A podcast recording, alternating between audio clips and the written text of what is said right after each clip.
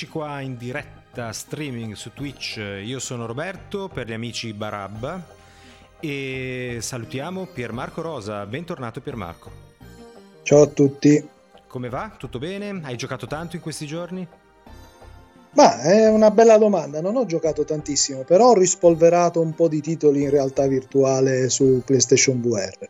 Ah, guarda, questa è una cosa che ti invidio perché io il VR l'ho usato solo a una fiera per prova, ma poi mai in vita mia, quindi non ho nemmeno idea se sono uno di quelli che sbocca dopo tre minuti oppure se resiste almeno mezz'ora. Mi piacerebbe provare solo per quello, per vedere che tipo di resistenza fisica ho.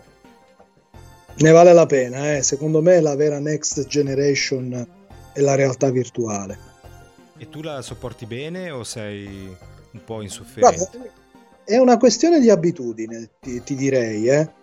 Perché magari si parte con un po' di disorientamento perché ti trovi completamente calato in un ambiente generato al computer e quindi sei proprio dovunque ti volti a immagini computerizzate. A seconda dei movimenti che fai, chiaramente puoi avere un senso di disorientamento più o meno elevato. Poi ci sono anche titoli che un, che un po' ti portano ad avere qualche vertigine, anche perché a volte lo fanno anche apposta. Eh però più ci giochi e, e, più in qualche modo ti abitui e arrivi a goderti il gioco. Dipende anche molto dal sistema. Però al di là del discorso PlayStation VR, che secondo me rimane un ottimo approccio alla realtà virtuale, ormai con Oculus Quest, soprattutto col 2, che ha una risoluzione elevatissima dal punto di vista grafico, quindi non hai neanche il discorso di, di avere quella visione un po' sfocata, appannata, in bassa definizione, non vedi neanche l'effetto eh, mm. Cella di alveare. Eh, sì, si, eh, hai proprio un'immagine molto nitida e anche di risoluzione elevata, te lo godi tantissimo e non costa neanche tanto il Quest 2 per quello che offre. Eh. Ci sì, sono sì. visori che si attaccano al PC che costano veramente tantissimo. Il Quest 2 ti costa meno di una PlayStation 5 ed è un sistema indipendente, quindi senza cavi, indipendente, scarichi tutto sul visore, è proprio una console. Eh lo so, però ho sempre questa incognita che magari scopro che dopo 10 minuti mi si rivolta lo stomaco, per cui prima devo assolutamente provarlo, prima di, di decidere un acquisto di questo tipo. Potresti fare il compra e poi nel caso non ti piace lo, lo rendi, eh? Lo fa l'Oculus questa cosa qua, ti dà 30 giorni di tempo ma non credo che si torni indietro, è proprio un altro modo, un altro modo di, vedere, di, vedere, i videogiochi, un'altra cosa. Oppure aspetto, Magari... aspetto il, 2, il, VR, il, PlayStation VR 2 che probabilmente uscirà prima o poi per la PlayStation eh. 5. Lo aspettano in tanti, anch'io, fidati, lo aspettiamo in tantissimi. Magari la facciamo una puntata prima o poi. Sulla... Ora invece torniamo sui binari della puntata di stasera perché la puntata di stasera di Retro Gaming Lives si intitola I puzzle della nostra vita, dove con puzzle ovviamente parliamo di puzzle game per computer e o console e o telefonino. E la prima domanda che io faccio a te, Piermarco, è come si definisce un puzzle game? Cioè di che tipologie di giochi stiamo parlando? Allora, stiamo parlando sicuramente di tipologie di giochi che potrebbero essere l'equivalente elettronico dei, dei famosi rompicapo e che affondano le loro radici molto più di tanti altri generi videoludici in quelli che sono invece dei tipici giochi tradizionali. Perché se andiamo a guardare alcuni puzzle game tra i più famosi e più trasposti dal punto di vista tradizionale a livello videoludico troviamo roba tipo il Sudoku o il gioco del 15 che esistevano molto prima, molto prima dei videogiochi. Quindi sono i classici giochi un po' da settimana enigmistica che hanno anche molto a che fare con, con, proprio con la parola puzzle, proprio dal punto di vista di giochi a incastro, di rompicapo. Sono interessanti perché fondono sicuramente quella che è la capacità di ragionamento con anche una certa velocità, nel senso che anche i riflessi sono in qualche modo eh, tirati in ballo. Pensiamo per esempio al Tetris a livelli più avanzati. Sì, effettivamente i giochi puzzle eh, per computer hanno quasi tutti questa componente del tempo che implacabilmente passa e ti impone una mossa. Cioè, un, sono giochi in cui è necessario pensare, ma spesso bisogna farlo anche in fretta. Per cui eh, questa forse è la differenza maggiore con i giochi più fisici, quelli precedenti all'arrivo del computer, cioè i giochi tipo ad incastro, come hai detto tu. E quindi sono giochi che possono anche richiedere una certa abilità occhio-mano che va oltre il semplice ragionamento. E come mai abbiamo deciso di fare questa puntata sui puzzle della nostra vita? Ma principalmente perché a me piacciono e penso anche a te, vero Pier? Tantissimo, tantissimo. E poi anche perché provo come un senso di come dire, mi sembra che vengano trattati, vengano un po' bistrattati questo, questi tipi di giochi. Perché sì, certo, quando arrivò Tetris, quando arrivarono i primi giochi che fecero un po' scalpore, tutti ne rimasero innamorati. Ma oggi, forse perché è una tipologia di giochi che non sfrutta appieno le macchine su cui gira da un punto di vista tecnico, non mostrano mai nulla di particolarmente interessante o che lasci, eh, che lasci, a bocca aperta. Però vengono sempre, secondo me, considerati come dei giochi minori, di, seconda, di secondaria importanza, come giochini forse per, per le mamme, in alcuni casi per le zie, per le nonne, non per il giocatore hardcore o per il giocatore comunque un po' informato. Io mh, ho questa sensazione che i giochi puzzle siano ritenuti un po' dei giochi di serie B. Non so se tu hai la stessa idea. Sicuramente vengono visti molto come dei passatempi, quindi siamo proprio a livello di passatempo, perché non hanno quella struttura narrativa e quindi quel coinvolgimento emotivo che possono dare altre tipologie di giochi, non c'è dubbio. E probabilmente sono anche giochi che effettivamente sono eh, poco trattati eh, dalla stampa specializzata e generalista o anche per esempio eh, a livello di documentari di approfondimento, però una cosa io me la ricordo che quando è uscito Tetris, e quindi stiamo parlando della metà degli anni Ottanta, alla fine è stato probabilmente il primo videogioco per PC che ha, ha riscosso un successo planetario a livello globale, cioè che è uscito fuori dalla, dalla cerchia dei, dei, nerd, degli appassionati di videogiochi. Io mi ricordo ancora di aver letto eh, ai tempi un'intervista che era stata mh, rilasciata mh, addirittura da Luciano De Crescenzo, mm. sai, lo scrittore, filosofo, sì, sì. ingegnere, che diceva che c'era rimasto sotto con questo Tetris.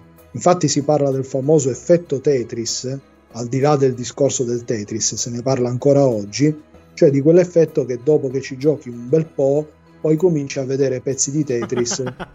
È vero. E, cioè, verissimo, verissimo, per avergli dato que- questa specie di denominazione perché è un po' come quando tu ascolti una canzone e poi ti rimane nel cervello la melodia non riesci a liberartene.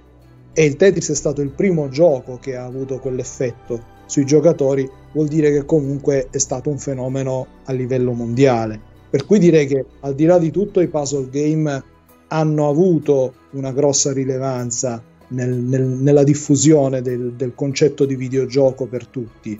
È anche finito in, a, al bar Tetris, cioè è nato mh, sui computer, ma poi alla fine c'è pure la versione da bar, quindi addirittura c'è la versione VR, Tetris Effect. L'hai poi provata? magari L'hai provata? Io ce l'ho, assolutamente imperdibile, un trip totale, eh eh, per PlayStation VR, ma c'è anche credo per Oculus. Ed è, ed è un gioco dove tu sei immerso all'interno di un, di, di, com, come si può dire, di uno scenario un po' ehm, immersivo che varia in continuazione a mano a mano che risolvi eh, del, dei, dei, pozzi di Tetris con, con, dei, con delle differenti eh, skin eh, quindi la musica e delle forme c'è per esempio un Tetris sott'acqua, c'è lo, il livello ambientato sott'acqua, il livello ambientato nella foresta e alla fine è un Tetris, però dove tu ti trovi all'interno di questo panorama eh, che ti immerge eh, nell'azione sia dal punto di vista grafico che dal punto di vista musicale e sonoro. Aumenta diciamo il coinvolgimento, poi alla fine è sempre Tetris. Però già che ne stiamo parlando di Tetris, tu hai mai provato il famoso Tetris 99. No, però ne ho sentito parlare. Se ho capito bene, è un Tetris dove si fanno delle sfide con altri giocatori in tempo reale, corretto? Una droga, una droga. Allora, è, è uscito, è stata la killer application eh, della, dell'abbonamento online della, del Nintendo per Switch, quindi era, era, il gioco che praticamente ha sdoganato il, l'abbonamento online di Nintendo su Switch e io ho visto che c'era il periodo di prova gratuito um, anche con Amazon Prime Twitch l'ho attivato e, ed è veramente uno sballo totale perché al di là del fatto che tu stai competendo in tempo reale contro altri 98 giocatori vedi anche in una finestra piccolissima perché poi se ci giochi chiaramente in modalità portatile è ancora più piccola vedi anche eh, tutti i tuoi avversari e puoi scegliere a volte anche l'avversario contro cui accanirti perché a mano a mano che tu completi le linee in puro stile Tetris fai spuntare all'avversario delle, delle, delle, delle linee dei, dei, pezzi da completare quindi gli porti su praticamente il, il livello che, che, è il, il malus del Tetris. E, e, e, poi la musica diventa sempre più eh, frenetica la velocità aumenta, quindi a mano a mano che i giocatori vengono eliminati eh, il ritmo di gioco aumenta vertiginosamente e se riesci a piazzarti primo, perché a volte succede, anche per la fortuna degli avversari, che magari ti capitano avversari scarsi, oppure perché sei veramente bravo, la soddisfazione è altissima, è altissima. Fantastico. Penso che non faccia per me, io non sono molto competitivo, quindi mi troverei in difficoltà subito, credo, con qualunque tipo di avversario, anche più scarsi. Pur essendo decente eh, come giocatore a Tetris, me la cavicchio. Me la cavicchio anche perché, come forse ti ricorderai, tanti, tanti, tanti anni fa ne ho programmato anche una mia versione così, per divertimento, per Amiga, e quindi programmandolo sono entrato molto nei meccanismi del gioco e, e so bene come, come vada affrontato, come vada domato un gioco di questo tipo. Eh, raccontami, raccontami un po' ora, non, non, non, l'avevamo preparata sta cosa, per cui è ancora più divertente. Come mai hai deciso di, di, programmare una versione del Tetris e perché hai deciso di farla proprio come poi l'hai fatta alla fine? Quindi parlamene un po', sono curioso. Ah, guarda, il motivo è molto semplice, perché va bene, Tetris era un gioco che mi piaceva, l'avevo apprezzato molto nelle sue versioni casalinghe, diciamo così e, eh, però forse l'avevo apprezzato ancora di più al bar, eh, non tanto per la possibilità di essere giocato come una sfida, perché come sai anche la versione bar eh, divideva lo schermo in due e si poteva giocare uno contro l'altro, ma perché eh, se non ricordo male non aveva solo la modalità endless ma il, si, si, divideva in stage, in livelli il gioco stesso, cioè dovevi arrivare a fare un tot di righe per passare a un livello successivo. E questa era una cosa che a me intrigava particolarmente proprio perché i giochi che vanno avanti finché non muori, per così dire, non mi hanno mai preso particolarmente, soprattutto in questa tipologia di, di giochi. Quindi ho detto, per Amiga non mi pare che esista una versione di Tetris divisa in livelli, divisa in schermi, dove hai dei piccoli obiettivi da, da raggiungere di volta in volta. E quindi ho detto, potrei provare a farmene uno mio. Vediamo se sono in grado. Ovviamente io all'epoca programmavo su Amiga in Basic, anzi in Amos. Te lo ricordi il linguaggio Amos? Sì, era, era una specie di, di, di, linguaggio che si fondeva con la filosofia dell'editor anche un po', no? Ma sì, fondamentalmente... Ave, ave, credo che avesse de, dei sottoprogrammi per creare eh, quantomeno la grafica, giusto? Guarda, era fondamentalmente un basic, però era, era, fornito con questi tools che permettevano appunto di crearsi gli sprite, le musiche e quant'altro. E la particolarità era che questi tools erano programmati con lo stesso linguaggio, cioè tu potevi vedere il listato del programma che utilizzavi per fare, che ne so, le animazioni.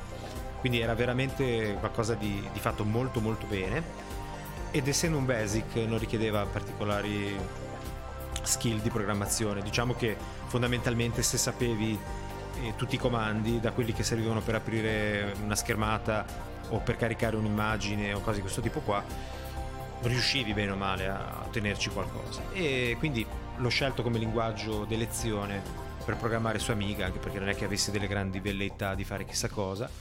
E quindi provai a fare un Tetris. Prima di tutto mi piaceva l'idea, proprio la sfida di eh, programmarlo, cioè di vedere come far funzionare la cosa. Ed è un gioco molto semplice da questo punto di vista, non è che richieda chissà quali ragionamenti matematici. E poi mi sono sbizzarrito nel creare appunto dei livelli, ognuno con la sua password, così se morivi al quinto livello potevi riprendere dal quinto livello in qualunque momento. quindi niente, ho fatto questo programmino che aveva una particolarità di essere graficamente un po' controverso per i contenuti che aveva e quindi non mi sono mai vantato in giro di essere io il creatore di questo gioco, però comunque come, come gioco era divertente, niente da dire. E cioè? Eh, cioè cosa? Era un gioco che aveva, domanda... aveva, delle rappresentazioni falliche, diciamo. Quindi si intitolava? Si intitolava Cats 3. Anzi, Super Cats 3. Cats come gatti però con la Z. sì. e, e Tri come Tetris. Non ho messo la S perché non voleva essere troppo spregiudicato. non volevi plagiare troppo. Non volevo plagiare troppo. Beh, comunque si diffuse, eh. se pensi che, se pensi no, che sì, è, un, sì. è, un, gioco del 92, se non sbaglio, 91-92. E nel 91-92 non c'era internet. Quindi i giochi o eh, si passavano da amici a amici o non giravano. Scusate. Quindi praticamente si diffuse, si vede che a qualcuno è piaciuto perché so che ha fatto il giro d'Europa come gioco. Quindi... Ma ne parlano ancora oggi, eh. guarda che io eh, quando abbiamo iniziato con, con, le nostre trasmissioni podcast, mi ricordo che qualche giorno prima avevo visto proprio una pagina che te l'avevano, non, non so se te l'avessero piratato o modificato, cioè ancora se tu cerchi su internet Roberto Barabino Caztri, che io mi ricordo Caztris perché mi viene più facile, no? Perché è più simile a Tetris, però sei tu l'autore, quindi se dici tu che si chiama Caztri. E, e, la musica sarà carina, immagino, perché tu hai sempre fatto musiche fantastiche, quindi allora, sono curioso. La musica, la musica... Mi senti? Sì. sì. Allora, la musica era in realtà una cover, cioè ho preso il lato B di un disco molto famoso che era Anola Gay degli OMD, non so se è presente la canzone Anola Gay. Parabira, parabara, Esattamente quella. Il lato B è un brano che si intitola Electricity, che era un brano tipicamente dal sound elettronico, pop elettronico come piace a me.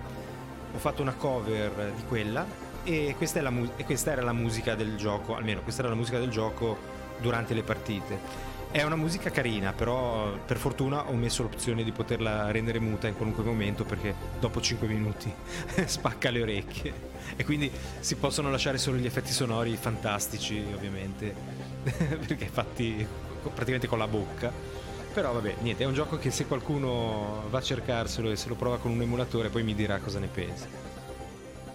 Lo andremo a cercare tutti dopo, dopo l'ascolto di questo podcast. Ma, ma i cazzettini si vedono?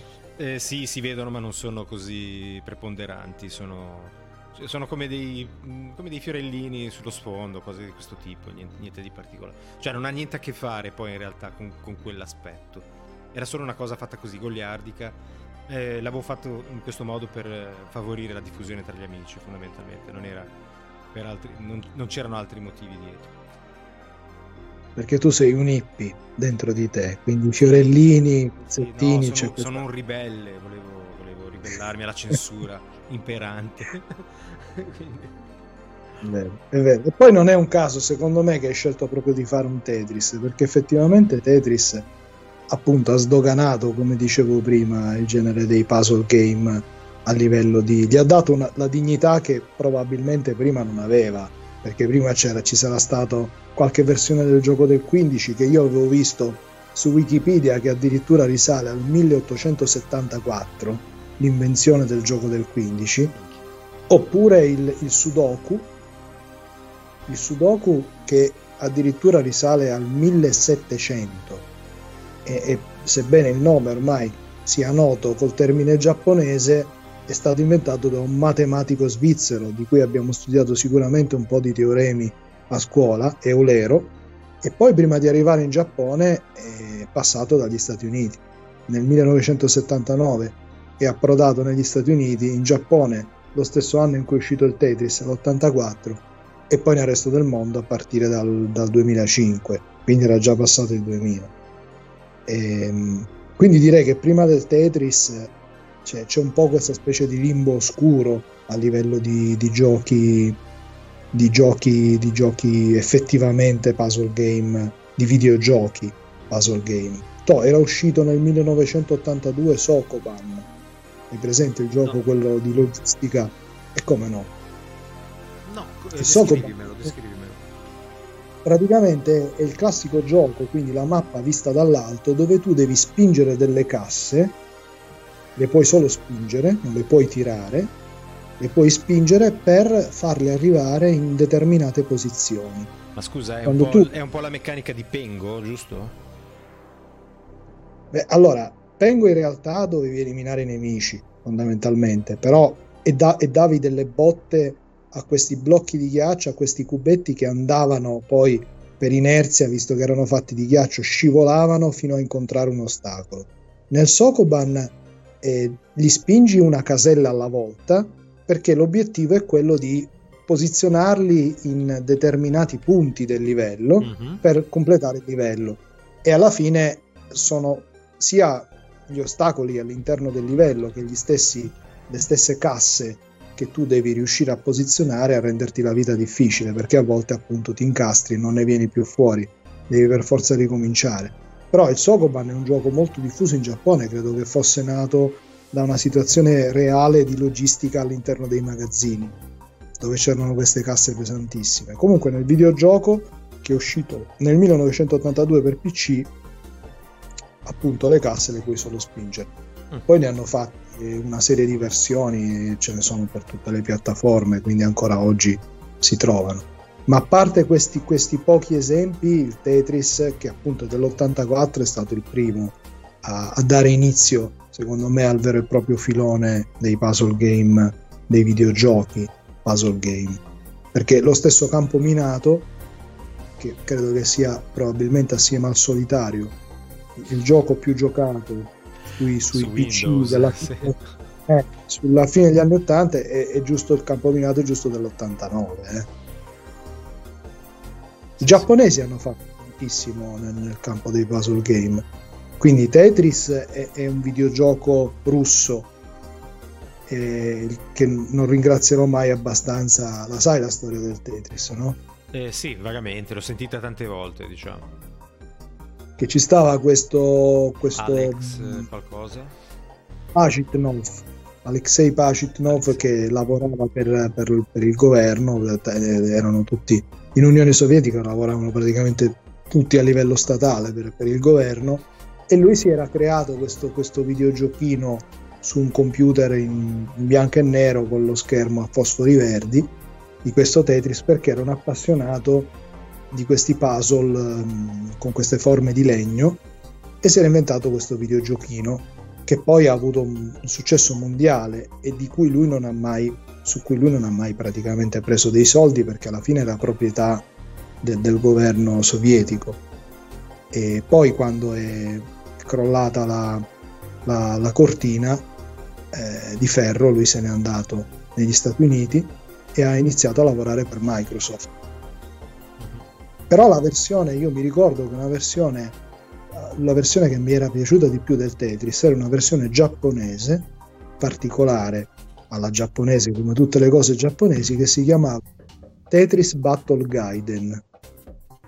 E tu pensa che questa versione del Tetris addirittura è stata con mia grandissima felicità localizzata in inglese perché io ci ho sempre giocato su Super, su Super Famicom in giapponese è stata localizzata in inglese eh, a ottobre del 2020 quindi uno se la trova da scaricarsi in versione tradotta e versione localizzata ci ho giocato tantissimo con Francesco ci divertivamo tantissimo in cosa differisce, praticamente... scusa, in cosa differisce dal Tetris classico europeo?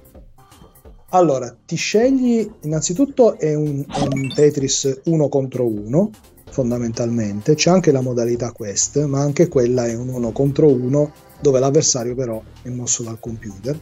Tu ti scegli uno tra una serie di personaggi assurdi, surreali, divertentissimi. Per esempio c'è il genio della lampada oppure c'è lo stregone africano, per dire, che hanno una serie di poteri, di poteri assurdi che tu puoi attivare per danneggiare l'avversario a mano a mano che completi delle linee. Cioè, nel classico Tetris agonistico uno contro uno, a mano a mano che tu fai delle linee le fai spuntare all'avversario, chiaramente dei buchi. Invece in questo si, i giapponesi sono spinti molto oltre perché a seconda del personaggio che tu decidevi di eh, muovere ti spuntavano dei poteri diversi. Per esempio, oscuravi lo schermo all'avversario, glielo spegnevi per un tot di secondi, oppure gli, gli rubavi dei pezzi, oppure gli impedivi la rotazione corretta dei pezzi, gliela invertivi a seconda dei poteri, ma ti dico da morire da ridere. Sì, dal cioè, morire dal, dall'uccidersi l'un l'altro. No, da ridere, da ri- è esilarante, esilarante, un gioco veramente esilarante. Eh, gli capovolgevi lo schermo, gli facevi di tutto. Chiaramente questi poteri dipendevano dal personaggio che tu avevi deciso di muovere. E, e io sto gioco l'ho scoperto per caso, perché chiaramente giapponese non si capiva nulla, e quindi sono andato un po' a tentoni però mi ci sono divertito tantissimo ed è un gioco che è uscito nel 1993 per Super Famicom. Questo per dire che alla fine ne hanno fatte 10.000 versioni di Tetris, non c'è, non c'è stato soltanto il famoso Caz ma c'è stato... Tetris... Grazie a Dio direi anche. C'è stato un Tetris fatto con i cappelli. Sì, io ho visto anche quello fatto con delle figure umane, anche quello vagamente erotico, non so se te lo ricordi. Ma sì, cioè, avevano fatto anche delle versioni live del Tetris, altro che realtà virtuale.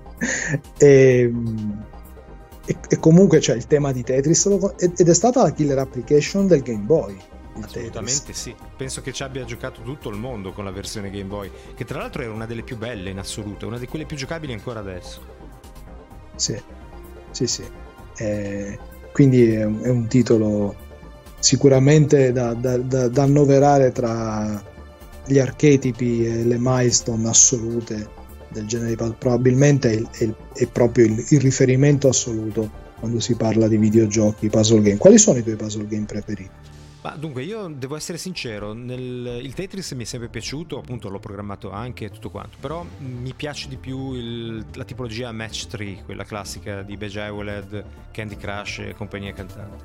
Lo trovo più appagante, perché intanto perché molto spesso si ha più tempo a disposizione per pensare, non, è, non sono quasi mai, quasi mai giochi in cui si lotta contro il tempo. Poi perché boh, sono più rilassanti. Il Tetris invece è snervante, quando inizia a essere veloce ti viene veramente voglia di spaccare tutto. Eh sì, Bejeweled tra l'altro credo che fosse un gioco della Pop Cup. Sì, sì, assolutamente. assolutamente. Che ha lanciato, che lanciato, lanciato loro e poi se lo sono sfruttati a dovere con tutto quello che è seguito dopo. Quindi parliamo fondamentalmente di, di un'azienda di videogiochi indie che poi è quella che ha fatto Piante contro Zombie, cioè per me la Pop Cup sarà sempre una delle mie favorite perché Piante contro Zombie è uno dei miei giochi preferiti in assoluto. Però quello è uno strategico, non è un puzzle game. Sì, non è un puzzle game, assolutamente. Ma hanno fatto sempre questi giochi un po', un po così.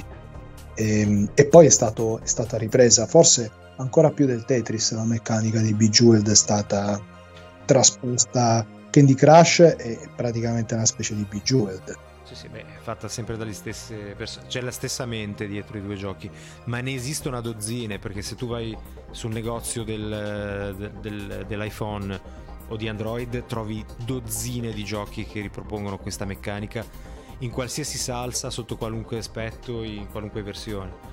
Ne ho giocati almeno 20 diversi, tra cui Accidenti, ce n'era uno, sai che adesso mi sfugge il nome, era una cosa tipo 9999, non so se hai presente, era un gioco, era una specie di gioco di ruolo eh, che aveva la meccanica di BG Waled e mm, cavoli, non mi ricordo il nome, devo cercarlo. Comunque, ne ho giocati tantissimi eh, a, a livelli, livelli, egiziani, livelli dell'età della pietra, qualunque cosa. Perché è un gioco fondamentalmente molto, molto semplice da apprendere. Ah, tra l'altro, uno dei giochi preferiti di mia moglie è Puzzle and Dragon. Non so se l'hai presente. Sì. Che è un gioco giapponese che in realtà è un po' più strategico di un semplice Bejeweled. Però la base è sempre quella del match 3, cioè bisogna sempre fare bisogna sempre allineare tre biglie dello stesso colore, tre o più biglie dello stesso colore per farle scomparire e ottenere dei bonus. Quindi è sicuramente forse il... adesso se uno pensa a un puzzle game, secondo me principalmente pensa a un match 3. Sì, e tra l'altro, e, e, come stavi dicendo, riferendoti a Puzzle Dragon, che in realtà Puzzle, eh, come si chiama? Puzzle and Dragons si, si, ispira a quello che poi è stato lo sdoganamento di Bejeweled dal punto di vista un po' gioco di ruolo, che era quello a cui io ti vedevo giocare sempre, anche quella volta che ti ho incontrato da Media World, che era Puzzle Quest. Sì, beh, Puzzle Quest secondo me è un gioco meraviglioso. Intanto, vabbè, la meccanica è quella del Bejeweled però, sai, tutto il contorno, le quest, il fatto che tu eh, comunque combatti contro un'intelligenza artificiale, comunque contro dei nemici e li sconfiggi a suon di match 3, secondo me è un gran bel gioco. Poi vedi, ecco, questo è uno di quei casi in cui anche un gioco semplice come appunto un puzzle game, se contornato da una re- realizzazione tecnica di valore, con eh, degli asset decenti, con una storia, anche una scrittura dietro, e qualcosa può diventare un gioco anche per hardcore gamer, assolutamente, non solo per il più semplice dei casualoni che passa di lì. E nel mio caso, io non sono un giocatore casual, assolutamente, è difficile che gioco qualcosa di casual, ma Puzzle Quest proprio è uno dei miei giochi preferiti per Nintendo DS da sempre. Allora, quindi siamo d'accordo che se ti chiedo i tuoi puzzle game preferiti, Puzzle Quest ce lo metti dentro. Sì, sì, ce lo metto assolutamente. assolutamente. Ci, ogni tanto lo riprendo e ci rigioco ancora adesso a distanza di dieci anni, quindi sicuramente è uno dei miei preferiti. Allora, è uscito nel 2007 la prima versione di Puzzle Quest e, e credo che fosse versione appunto Nintendo DS. Esatto. E, e c'era, c'era, poi, l'hanno fatto anche per Xbox, mi ricordo, Xbox 360. E, e l'azienda che ha fatto Puzzle Quest poi ha fatto anche una serie di, di seguiti in realtà di Puzzle Quest. Sì, però erano con meccaniche diverse. Io ho giocato anche al 2 che in questo momento lo ricordo a malapena, ma eh, c'erano degli esagoni da girare, delle cose, era un po' diversa come questione, non era un match 3 come, come prima. Allora, quella a cui ti stai riferendo tu probabilmente si chiamava Puzzle Quest Galactrix. Sì, esatto. esatto. Ed era complicatissimo complicatissimo, però effettivamente l'hanno, l'hanno fatto dopo Puzzle Quest. Si sono lamentati un po' tutti del fatto che fosse molto più complicato perché essendoci gli esagoni no, non c'era più soltanto la classica mh, situazione di eliminazione eh, a righe e colonne, ma diventava anche una roba che contemplava come sono fatti gli esagoni, quindi anche le diagonali, era un macello. Poi hanno fatto il vero Puzzle Quest 2, dopo Galactrix, proprio perché Galactrix, che aveva un'ambientazione fantascientifica, eh, non, non, ha, non, ha, incontrato i favori. Quindi hanno proprio fatto il seguito ufficiale che era Puzzle Quest 2. Tu l'hai mai giocato? No, devo dire di no, anzi adesso sto andando a vedere, ma è sempre per Nintendo DS? Allora, non, non credo che fosse uscito per Nintendo DS, ma sicuramente era uscito su eh, Xbox 360. Avevano fatto anche una versione mobile che su Android non esiste più perché chiaramente non l'hanno mai aggiornata ed era un, po' una versione ampliata di Puzzle Quest. In che senso? C'erano più meccaniche e al di là del fatto che in Puzzle Quest ti spostavi su una mappa di gioco, lì proprio avevi il personaggino che girava con una grafica un po' alla Diablo, quindi in isometrica vista dall'alto a tre quarti, girava proprio per dei villaggi del mondo di gioco e parlava anche con altri personaggi, doveva superare missioni secondarie. Era un po' una versione un, un po' ingrandita, quindi anche meno immediata, del primo Puzzle Quest. Ecco, Però... guarda, eh, sì, è uscito per Nintendo DS, te lo confermo, sto guardando adesso ah. e sai che cosa, me, cosa, faccio? Me lo procuro, perché sto guardando le immagini e hai ragione, ricorda Diablo come impostazione. E poi ovviamente ci sono le battaglie fatte invece col solito sistema. Sì, Io sì, ci ho giocato, ci ho giocato tanto, ci ho giocato tanto e mi è anche piaciuto. Mi è anche piaciuto, però l'ho trovato eh, molto meno fresco, quindi molto meno immediato, perché è un po' più complesso, giustamente, deve aggiungere qualcosa rispetto a Puzzle Quest. Infatti, quando hanno lanciato eh, lo Switch, qualche anno fa hanno rifatto Magic Puzzle, cioè hanno fatto proprio Puzzle Quest il primo, non il secondo, hanno fatto una specie di versione eh, rivista, corretta, migliorata, definitiva di Puzzle Quest ed è uscita questo solo su Switch. Quindi su Switch c'è proprio il Puzzle Quest originale eh, con i due o tre download di espansione che erano usciti soltanto su Xbox 360 e ha un po' di aggiunte e questo è, è diciamo una delle incarnazioni più recenti. Però questo meccanismo, cioè il fatto di prendere un gioco di ruolo, perché sostanzialmente è un gioco di ruolo, e trasformare gli scontri in una serie di situazioni alla Bejeweled con poteri e cose che ci metti dentro, gli elementi che caratterizzano il tuo personaggio. Eh? Poi loro l'hanno intelligentemente eh, applicato a tutta una serie di brand, per cui eh, su mobile è uscito sempre dalla D3 Publisher, che sono quelli che hanno fatto il Puzzle Quest originale, è uscito Marvel Puzzle Quest con i supereroi della Marvel. Mai visto.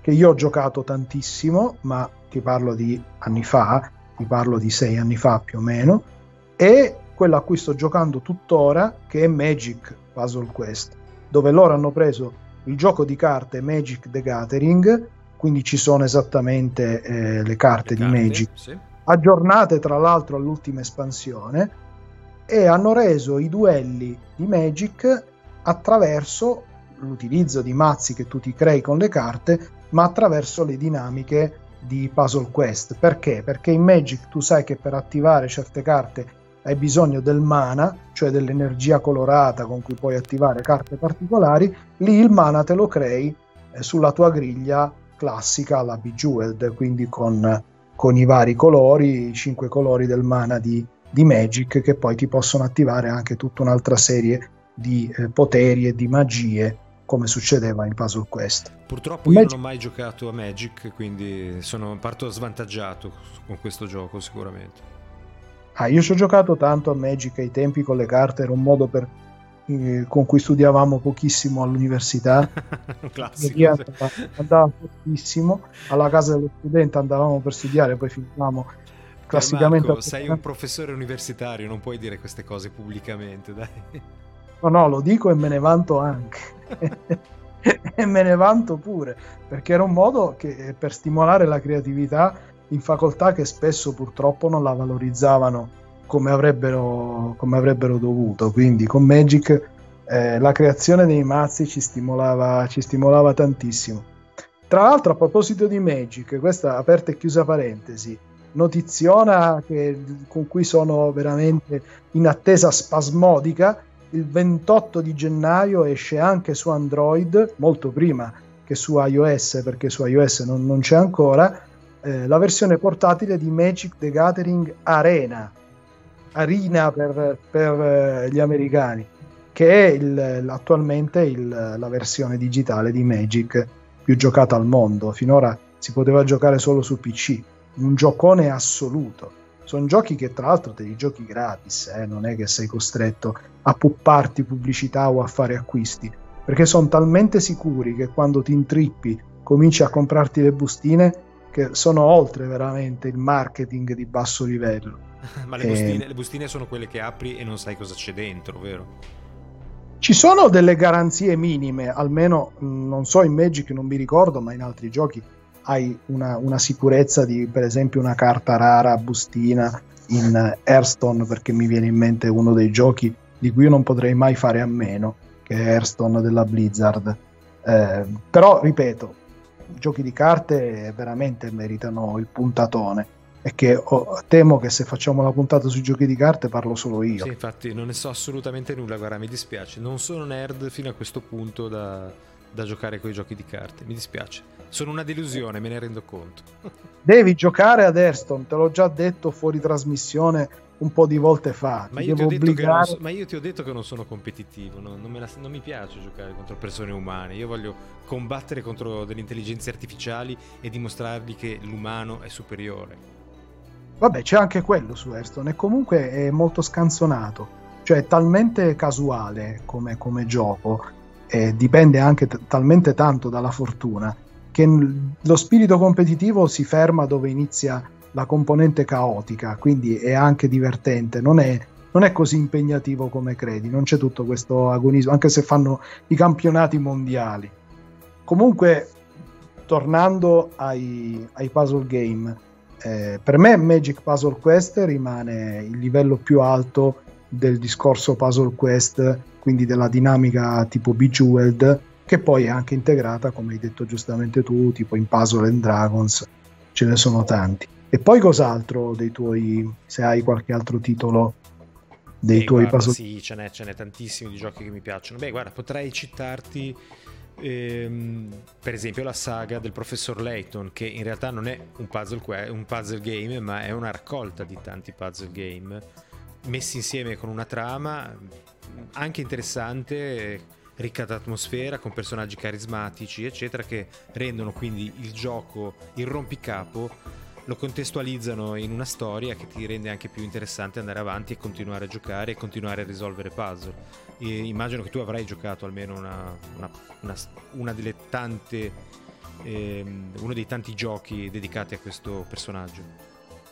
Ho giocato i primi due, e ho guardato tutti gli altri e poi mi è capitato addirittura di recensire eh, quello con la figlia di, di Layton, eh, Catriel. Che io non che ho giocato uscito, purtroppo, non ho giocato... Era uscito, è uscito pensa prima su mobile e poi hanno fatto la versione eh, sia 3DS che eh, Switch.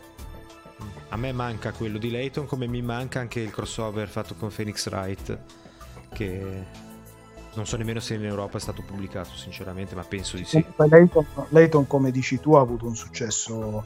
Eh, io mi ricordo che quando sono andato in Giappone nel 2009 per il matrimonio di un mio caro amico, di Dennis, yes. eh, c'erano, c'erano, ad Akihabara e c'erano proprio le pubblicità del, del film a cartoni animati di lei. l'ho visto il film, carino, bel film. Il professor Layton nell'Eterna Diva e, e comunque perché alla fine non è nato come videogioco anche quello, eh? credo che sia nato come rivista enigmistica, un po' come se fosse la settimana enigmistica.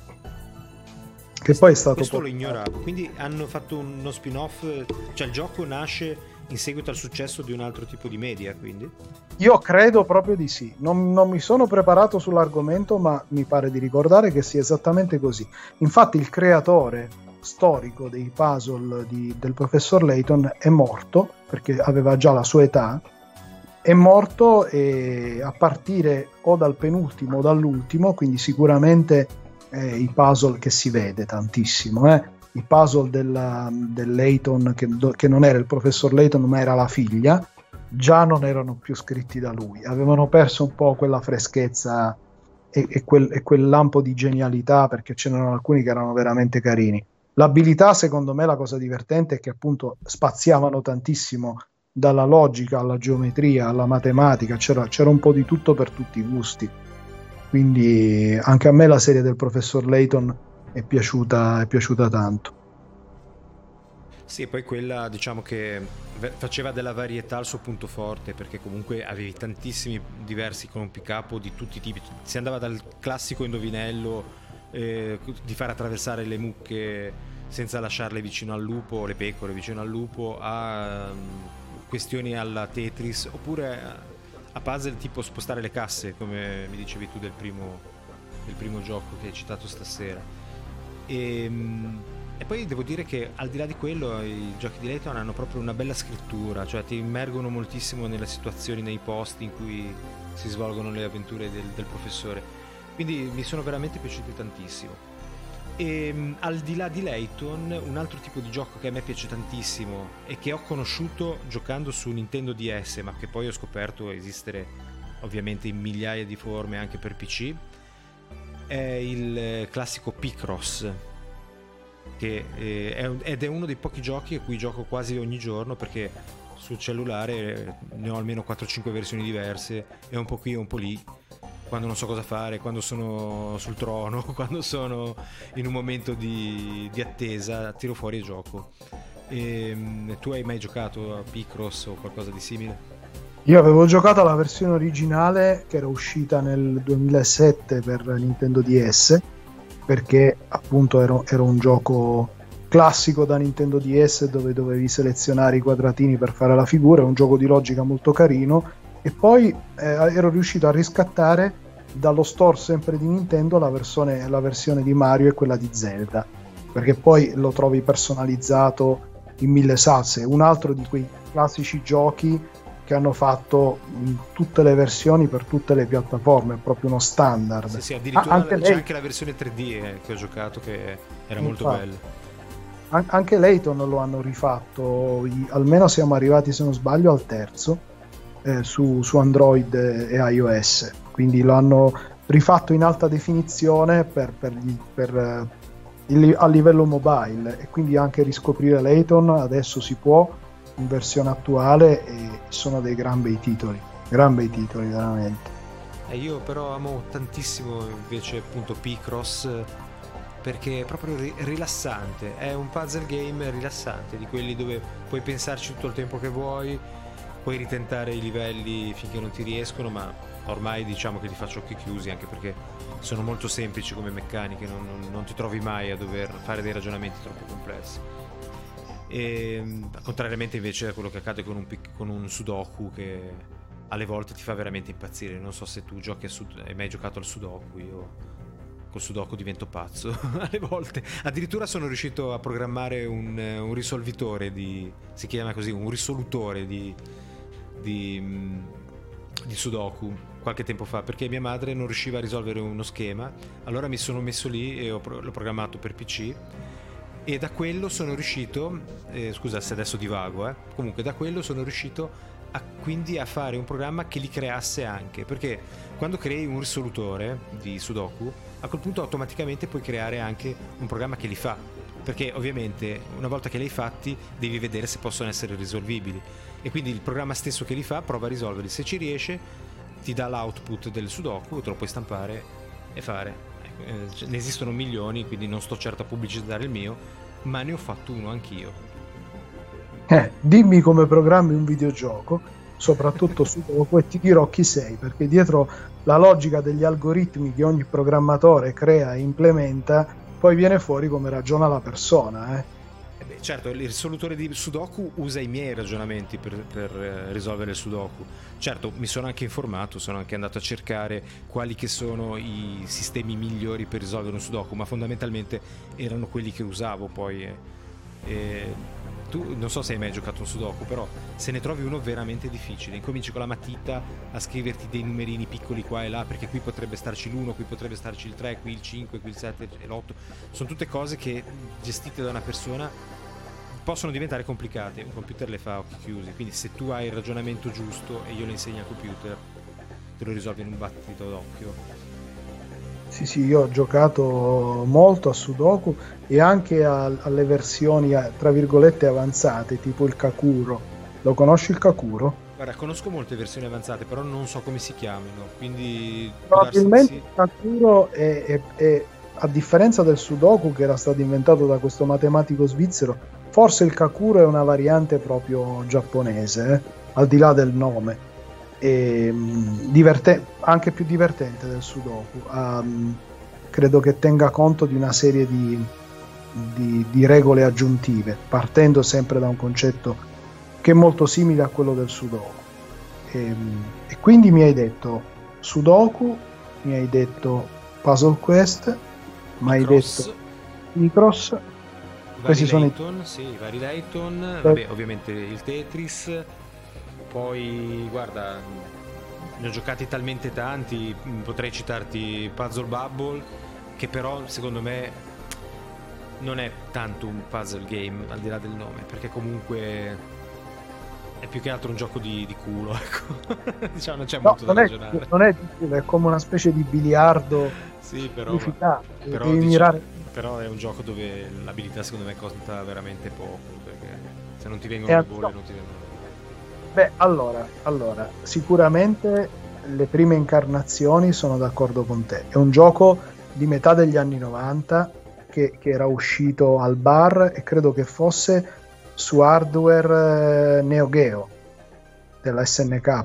Sì, quantomeno, forse, sì. quantomeno il 2. Era un gioco della Taito e, e che poi è stato uno dei giochi più amati dalle ragazze. Cioè, quando io ogni tanto nelle nelle classi di videogame design chiedo alle ragazze quali sono i giochi preferiti, mi rispondono Puzzle Bubble e The Sims. Guarda, Puzzle Bubble secondo me è un gioco molto facile, molto, per cui forse è un motivo per cui piace molto alle ragazze. Non, non prenderla male questa frase, ma...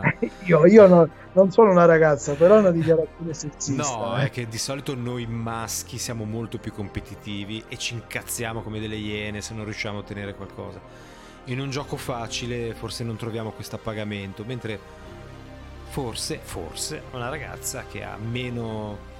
ha meno soffre meno di, questa, di questo bisogno di imporsi con un gioco che ti dà delle soddisfazioni semplicemente giocando, si trova bene. Ecco. Non so se hai capito Comunque, cosa sto cercando di dire. È molto competitivo anche Puzzle Bubble. Eh.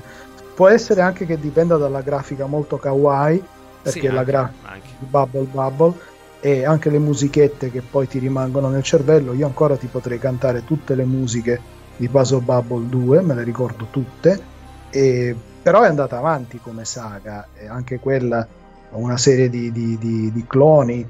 L'ultima versione che a me è piaciuta moltissimo e che ho trovato molto meno di fortuna, come dici tu, si chiama Puzzle Bubble Journey ed è una, una, versione ufficiale di Puzzle Bubble della, della, Konami per mobile ed è bella perché hanno veramente preso il Puzzle Bubble eh, originale e ci hanno infilato dentro tutta una serie di situazioni sulle varie bolle che alla fine ti rendono tutto molto, stra- molto più strategico, diciamo così, perché hai una serie di poteri che tu ti scegli a seconda dei personaggi che utilizzi che ti servono per risolvere situazioni complicate che quindi tu eh, prendendo delle scelte durante il livello in modo strategico decidi di utilizzare o di tenerti da parte. Più tutta una serie di situazioni che vanno molto oltre il classico accoppiamento di colori vanno molto oltre perché ci sono le bombe ci sono le bolle che ti fanno scomparire altre bolle o quelle che hanno lo scudo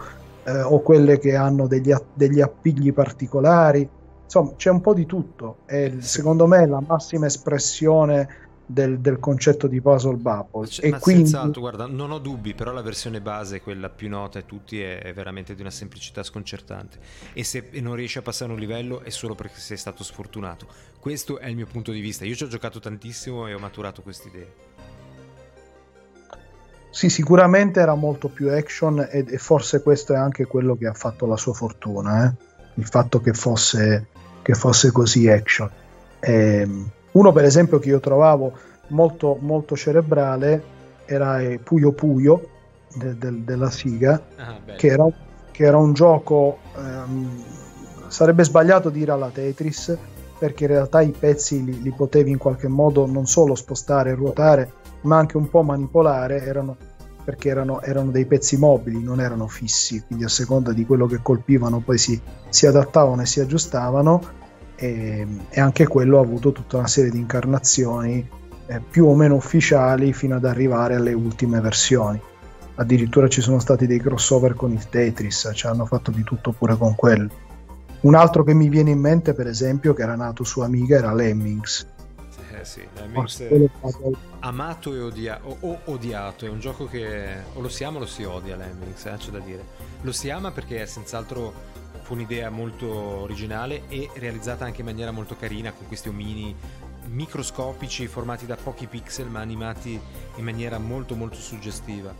Però era anche un gioco molto cerebrale, bisognava spesso ripetere i livelli varie volte per capire come ottimizzare i tempi e l'utilizzo delle poche risorse per portare in salvo gli, i nostri omettini.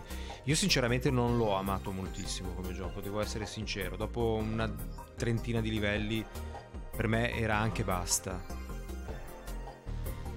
Sì, era, era, tu li chiamavi omini ma erano proprio lemmings, cioè erano, erano proprio versioni di quegli animaletti. Credo che sia venuto in mente osservando questo, quest, queste tribù di animaletti che effettivamente vanno, non so se in fila indiana o comunque in gruppo, per cui se poi alla fine uno, uno si butta da un dirupo, gli altri lo seguono e muoiono pure quelli. per cui era un gioco in cui tu dovevi indirizzare questi animaletti mh, sacrificandoli il meno possibile per farli arrivare sani e salvi alla fine del livello, all'uscita, utilizzando una serie di poteri e cose varie. Eh, neanche a me piaceva particolarmente, devo dirti la verità, però indubbiamente è stato uno di quei titoli che anche quelli si sono diffusi tantissimo. Penso che su Amiga sia stato il puzzle game di riferimento Lemmings. Assolutamente, sì, sì, ne uscirono anche seguiti contro seguiti, poi ne uscirono versioni per tutti, anche per PlayStation 1 esiste una versione di Lemmings. Sì, sì, anche per Super Famicom ce l'hanno fatto e adesso c'è pure la versione mobile oltretutto, c'è pure la versione per Android, quantomeno esiste.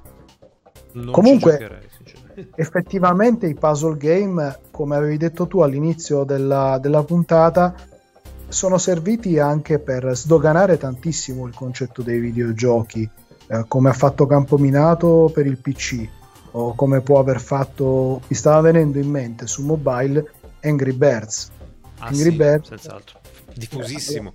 Diffuse il concetto di videogioco su mobile praticamente Angry Birds. Tutti ci giocavano, dalle bambine di 6 anni alle, alle casalinghe di 50, mi ricordo. Era veramente impazzirono tutti per Angry Birds. Sì, direi che Angry Birds e Candy Crush alla fine hanno fatto proprio il, la diffusione del videogioco su mobile come ai tempi eh, dei, dei, primi cellulari c'era lo Snake, lo che Snake. però non è ma a quel livello là siamo eh, quindi sicuramente Sai che invece il mio puzzle game preferito eh, lo ha fatto il buon uh, Pagitnov uh, per Microsoft e non, è, e non è Tetris chiaramente.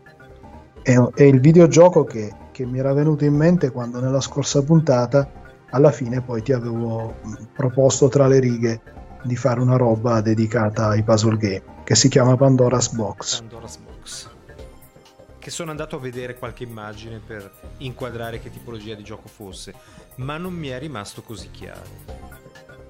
Allora, praticamente Pandora's Box è una raccolta di eh, puzzle game creati da Pagitnov, alcuni originali, altri in realtà eh, si rifanno alle dinamiche del gioco del 15 piuttosto che a quelle del puzzle effettivo, quindi dell'incastro di tessere diverse Secondo me la, la, cosa vincente e che quindi me l'ha fatto rimanere nel cuore tantissimo e mi ha conquistato ai tempi quando ci ho giocato, era uscito per, per Windows eh, 98 perché era un gioco del 99, era proprio il fatto che ci fosse una, nar- una narrazione, quindi un, un contesto narrativo che poi ti faceva viaggiare in varie città del mondo.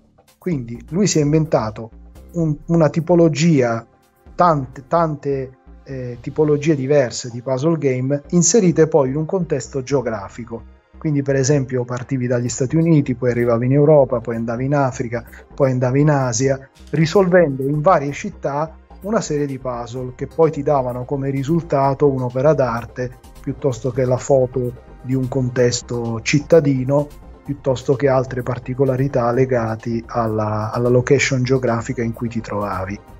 E la cosa carina eh, di questo gioco è l'atmosfera, quindi la musica, eh, il gioco in sé, perché poi alla fine vieni premiato nel risolvere questi puzzle proprio dal risultato del puzzle stesso. In certi casi ti trovi per esempio a, a ricreare dei vasi piuttosto che dei dipinti, piuttosto che delle sculture.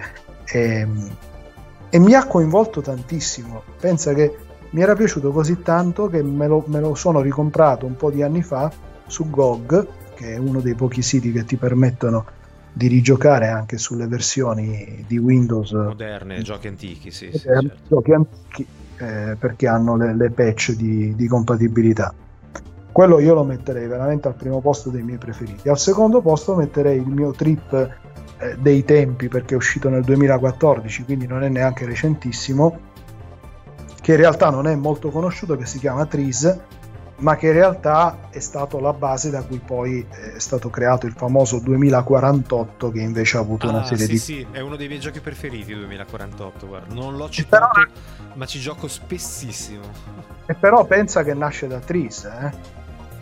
Cioè 2048 è una scopiazzatura di questo Tris che è venuto prima. Mm. Tra l'altro io credo che 2048 forse sia addirittura eh, la prima incarnazione italiana forse mi sbaglio, eh, però su questo non sono sicuro, ma sono sicuro che la meccanica del 2048 è stata proprio ripresa da Tris. Infatti il creatore di Tris ha fatto poi tutta una serie di, di articoli dove non era molto contento, eh, di tweet, di post nei social, ma ha scritto anche dei, degli articoli, dove parlava del fatto che questo 2048 però questo succede nel mondo dei videogiochi, cioè tu ti inventi un concept e poi non ti puoi aspettare che non venga copiato, anzi in un certo modo è anche un tributo alla, alla, al, al, bello che tu sei riuscito a creare. Sì, però se vedi qualcuno che si fa i soldi con una tua idea magari ti girano un pochino le scatole. Ecco.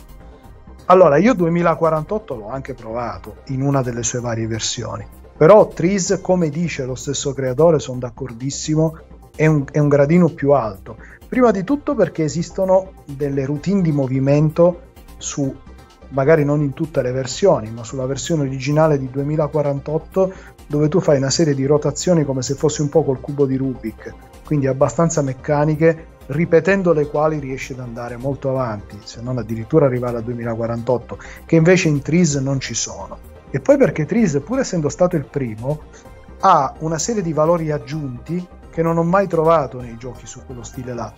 Eh, la musica spettacolare, cioè la musica di Tris è qualcosa di fantastico, infatti la si trova anche su Spotify, e, a, c'è proprio la colonna sonora, il tema, e poi il fatto che le tessere eh, sono state pensate per essere dei personaggi, per cui fanno dei versetti, dicono delle cosine, ridacchiano, ed è difficilissimo, eh? Difficil- cioè io credo di essere arrivato, non ci sono mai arrivato al 2048 in Tris. Probabilmente ci puoi arrivare a una tessera così perché sono multipli di tre eh, potenze in realtà poi alla fine diventano. Guarda, Ma me, sto, me lo sto scaricando sul cellulare proprio adesso mentre me ne stai parlando per provarlo. Perché hanno fatto la versione non premium, ma quando era uscita era solo premium. Forse adesso c'è anche c'è la, vers- c'è la versione free adesso. Avrà, avrà, la pubblicità probabilmente. Allora ti dico una cosa: Tris, tu ci giochi 10 minuti e ti prende un trip assoluto anche perché secondo me la musica è, la musica fa tantissimo. Quindi giocarlo ascoltando la musica del gioco fa veramente tanto. Infatti ti consigliano l'ascolto con le cuffie. Sì sì sicuramente lo farò.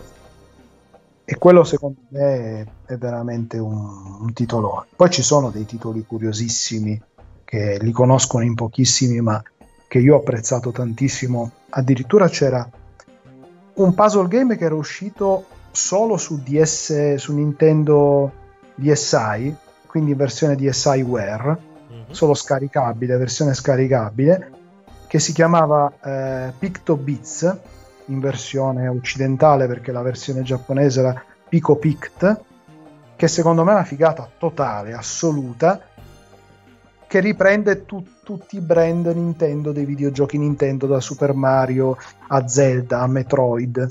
Ehm, che è un misto tra Tetris e Picross.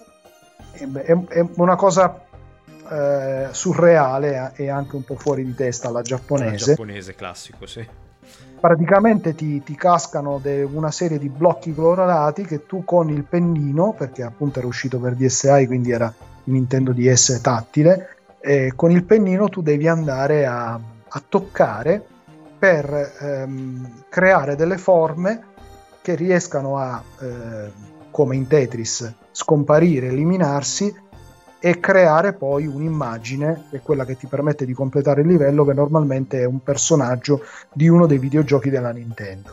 Mm. Ed, è un, ed è un gioco fantastico perché al di là del fatto che è un fan made per tutti i videogiocatori Nintendo, le musiche sono quelle dei videogiochi della Nintendo rifatte in versione chip tune ad altissimo livello eh, ed è stato rifatto questo gioco per Nintendo 3DS. Eh, era uno di quelli che era uscito mh, nello shop del Nintendo 3DS quando avevano eh, messo un po' di giochi vecchi del, del Nintendo DS.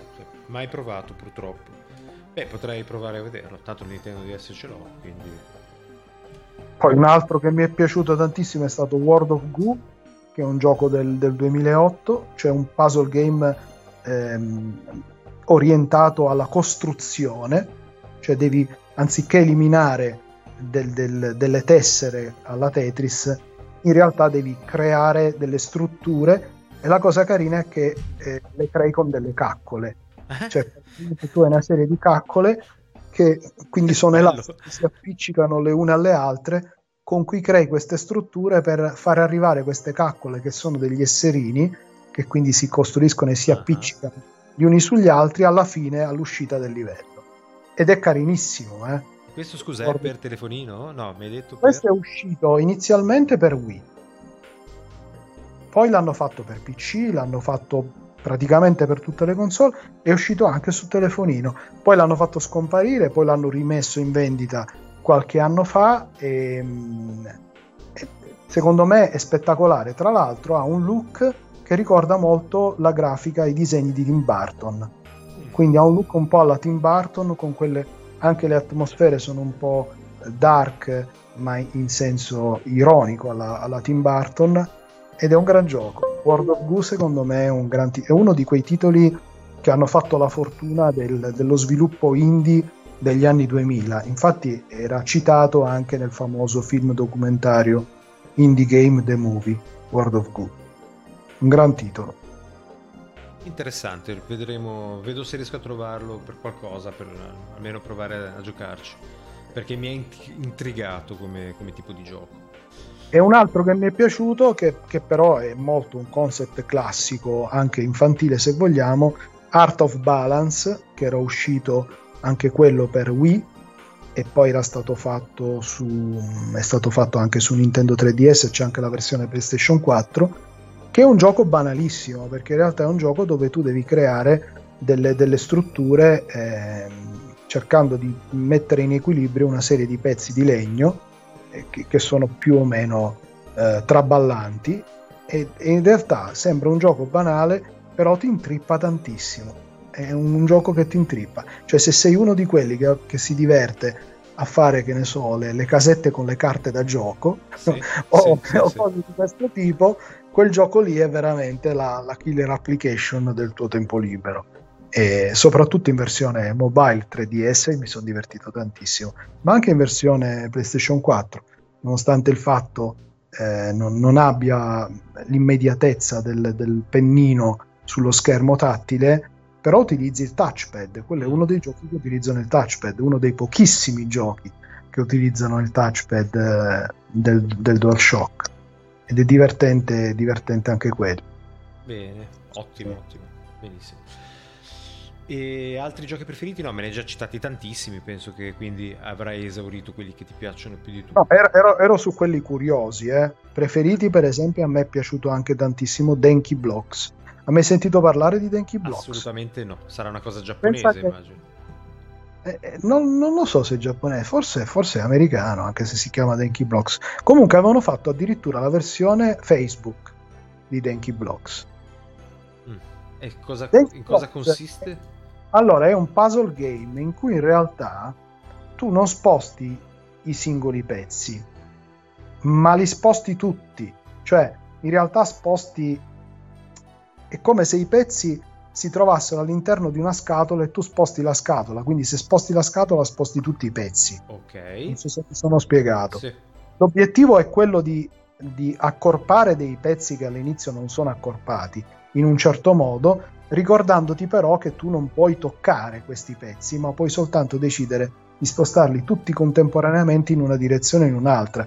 Quindi ti devi aiutare con degli ostacoli che ci sono all'interno del livello per creare le composizioni. E quello lì secondo me è geniale come gioco. Non è un gioco a tempo, puoi tornare indietro quando, sbagli, quando pensi di avere sbagliato la mossa, però è molto, è molto cerebrale. Come anche cerebralissimo un altro gioco che probabilmente è il più recente in ordine cronologico tra quelli che, che, che ho citato, che si chiama Snake Bird, che tra l'altro ha fatto scappare fuori di testa tutti quelli che ci hanno giocato, dove hai queste specie di, di serpenti eh, con la testa d'uccello, infatti si chiama Snake Bird, che tu puoi muovere per riuscire a raggiungere certi punti del livello eh, facendo in modo che questi serpenti si accavallino l'uno sull'altro considerato che però i livelli sono livelli che hanno tutta una serie di eh, ostacoli ambientali, quindi cunicoli, passaggi.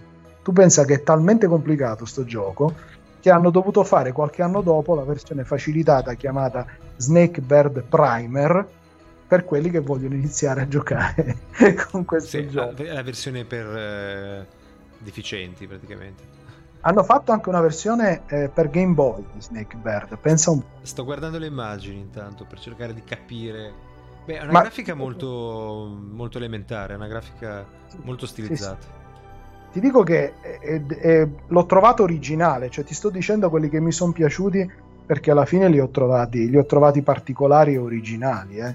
E, e, questo qui è sicuramente originale. E poi non ha quell'aspetto di mh, costrizione temporale che ti mette l'ansia, mm. cioè di pressione mentale, perché lì puoi decidere tu come fare le mosse il gioco va avanti quando tu fai la mossa, non è che va. Invece uno che a te metterebbe tantissima pressione, che a me è piaciuto tantissimo, si chiama Combine Robot, che è un gioco di un'azienda che ha fatto due o tre titoli su mobile, anche questo è su mobile, di cui uno di questi titoli non è un puzzle game, ma è un gioco d'azione in stile Bruce Lee bellissimo, che si chiama Il pugno della morte, una cosa del genere ispirato ai film di Bruce Lee, vabbè, ma non c'entra niente. Questo qua si chiama Combine Robot, è il classico gioco dove, dove combattono i robottoni, però il, um, il, modo con cui tu potenzi questi robot e quindi li metti poi in azione per farli combattere eh, diventa un modo un po' alla Bejeweled dove però tu sullo schermo tattile devi riconoscere dei pattern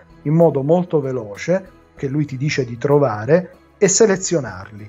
Cioè come se io ti facessi vedere, che ne so, una serie di forme particolari, di un colore particolare e tu le devi trovare molto velocemente, perché hai pochissimo tempo, all'interno di uno schema dove ce ne sono tante, diverse di forme, quindi devi individuare come se fosse un po' trova il particolare. Devi sì, individuare... Capito, però sai che sto cer- scusami, sto cercando delle immagini, trovo tutta un'altra cosa, vedo una specie di strada con delle macchine, non c'entra niente. Esatto, perché, perché in realtà poi è contestualizzato nella situazione di questi mostri che vengono dallo spazio e tu sei all'interno della città con questo robot e queste forme alla fine sono costituite da veicoli che mm. quindi hanno il traffico, si muovono. È una roba assurda, però divertentissimo, eh? cioè io mi sono divertito tantissimo. Chiaramente all'inizio è facile, a mano a mano che vai av- avanti un po' in stile Tetris diventa sempre più frenetico, quindi diventa sempre più ansiogeno se vogliamo. Però nel frattempo uno già all'inizio si diverte, ti crei il tuo robot, ti fai i tuoi pezzi,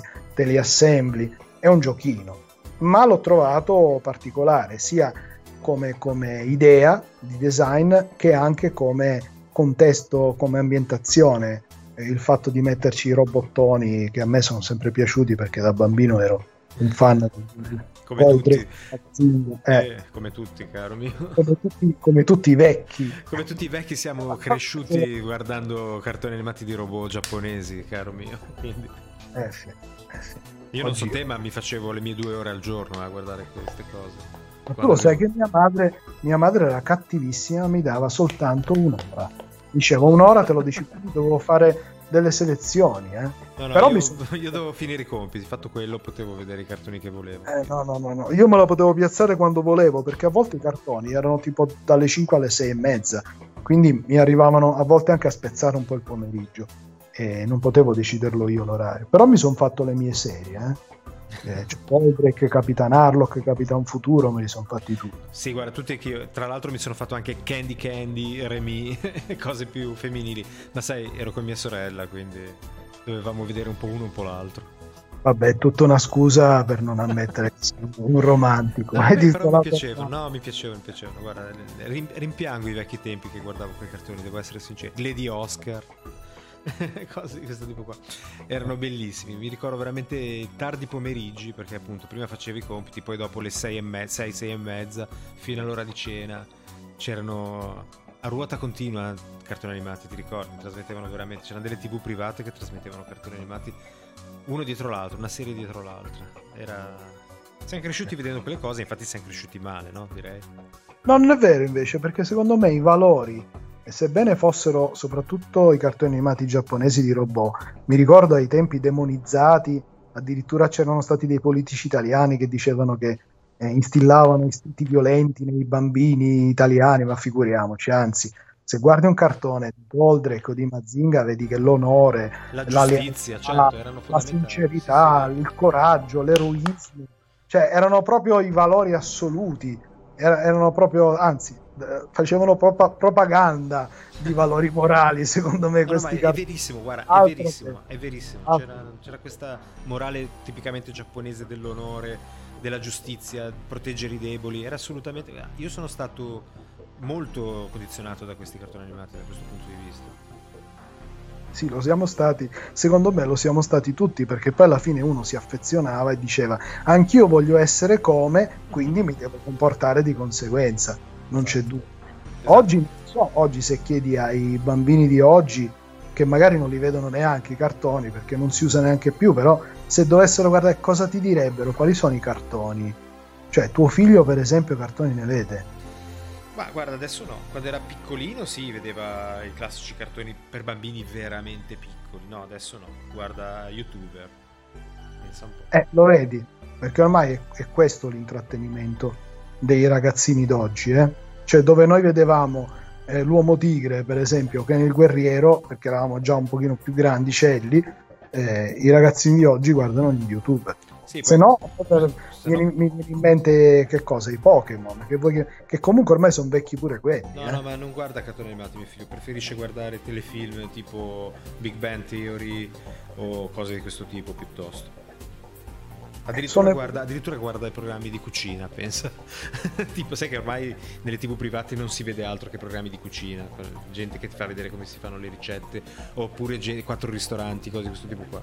Anche quelli. Ma poi, ma poi sa cucinare o no? No, assolutamente, anzi, non sa cucinare e si lamenta sempre di quello che cucina, quindi figurati. Beh, perché guarda i programmi di cucina, quindi almeno Esatto, perché non fai come Cracco? Esattamente.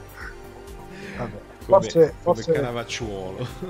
Forse è l'unica tipologia che abbiamo lasciato fuori per concludere, perché non me ne vengono in mente altre, sono i famosi brain training, che mi hai fatto venire in mente parlando di Professor Layton, quindi di quelli dei puzzle game che sono nati più che come gioco in sé, quasi come training eh, mentale. Sì, sì, sì. Eh, credo che il, il, il, il, primo sia stato proprio quello che c'era per Nintendo, per Train, Nintendo Train.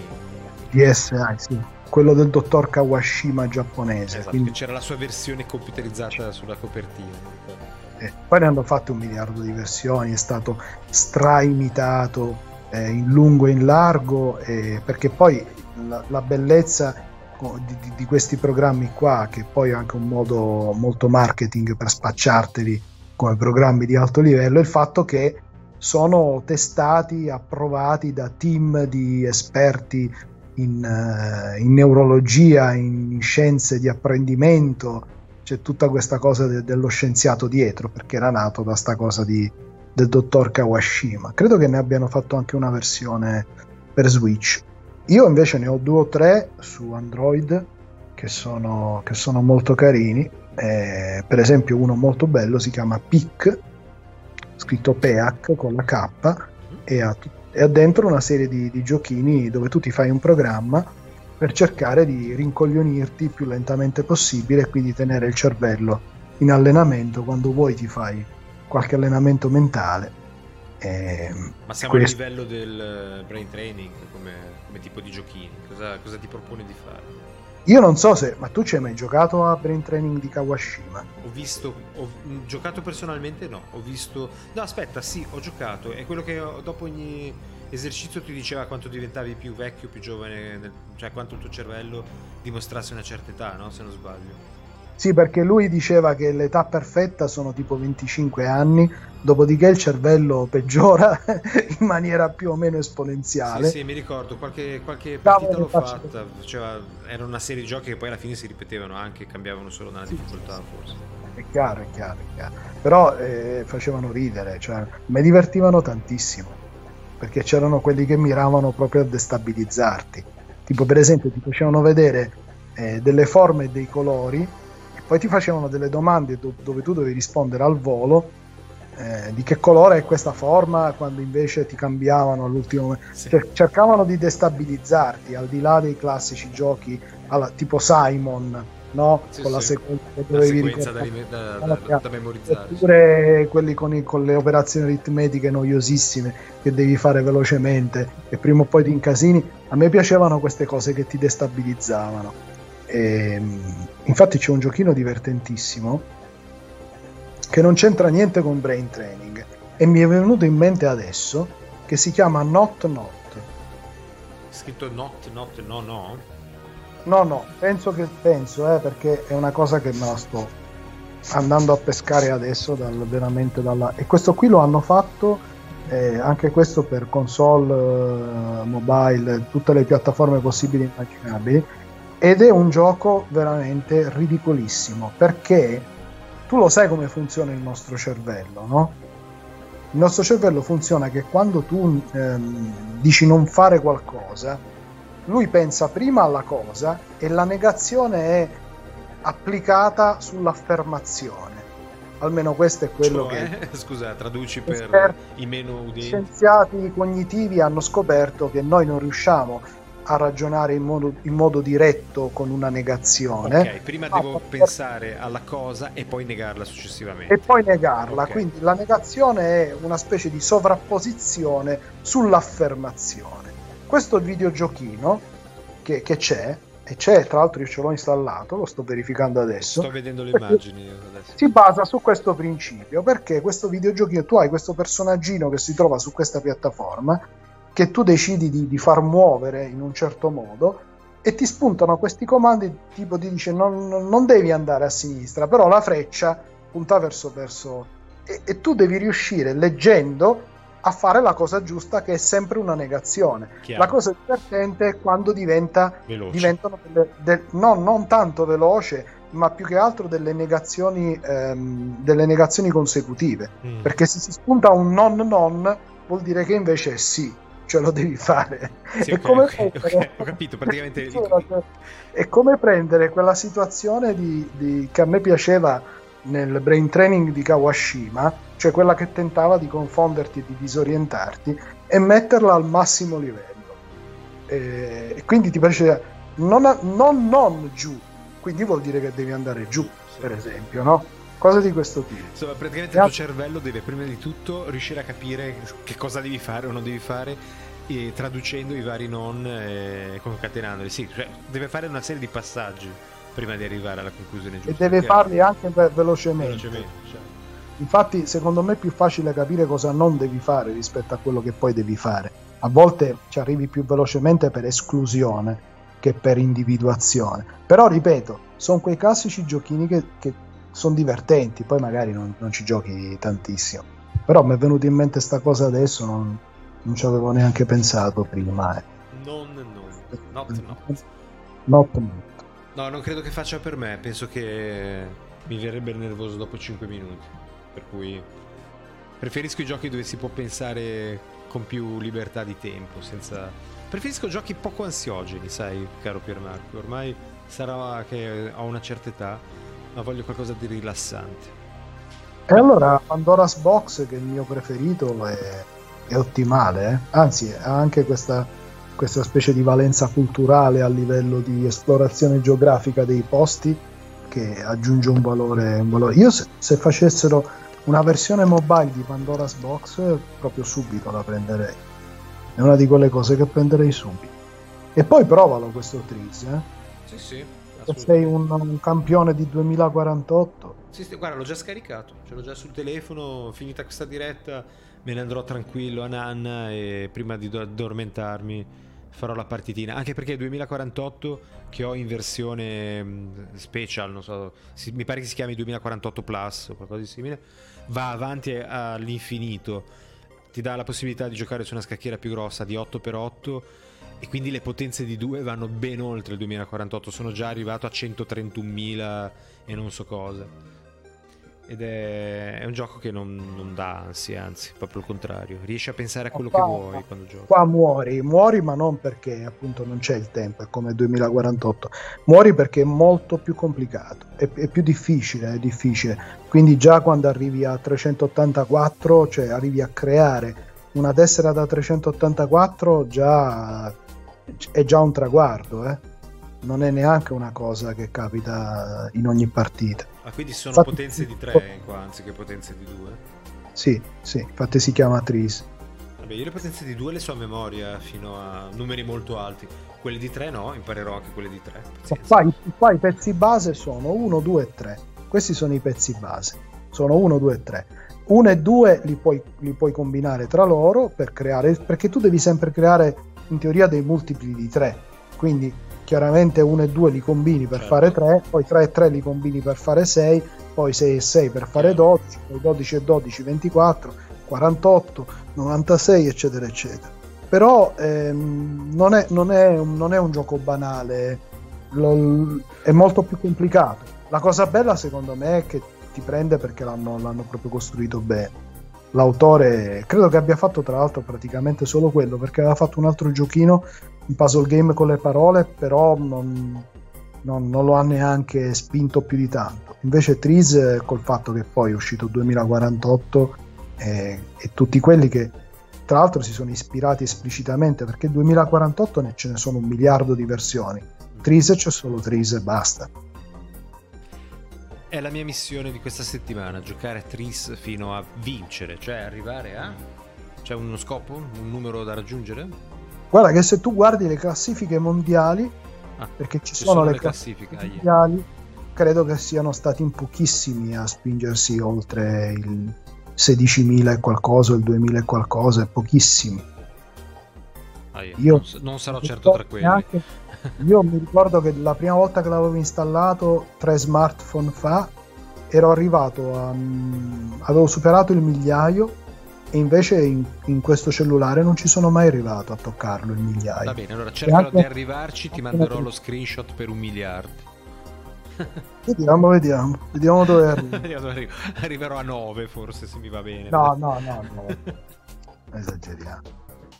Ma vedremo, vedremo. Va bene. Vedremo, poveri puzzle game. Dai, tutto sommato, sai cosa stavo pensando mentre parlavamo dei puzzle game?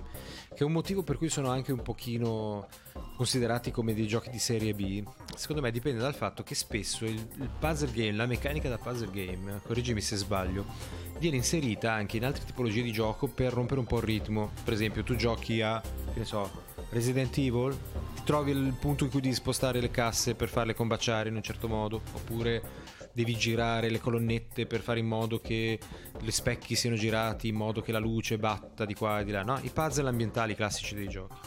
Spesso sono puzzle semplici di questo tipo, ma alle volte hanno proprio la sembianza del puzzle game. L'altro giorno stavo giocando a un'avventura grafica, Prisoner of Ice, non so se te la ricordi. Sì.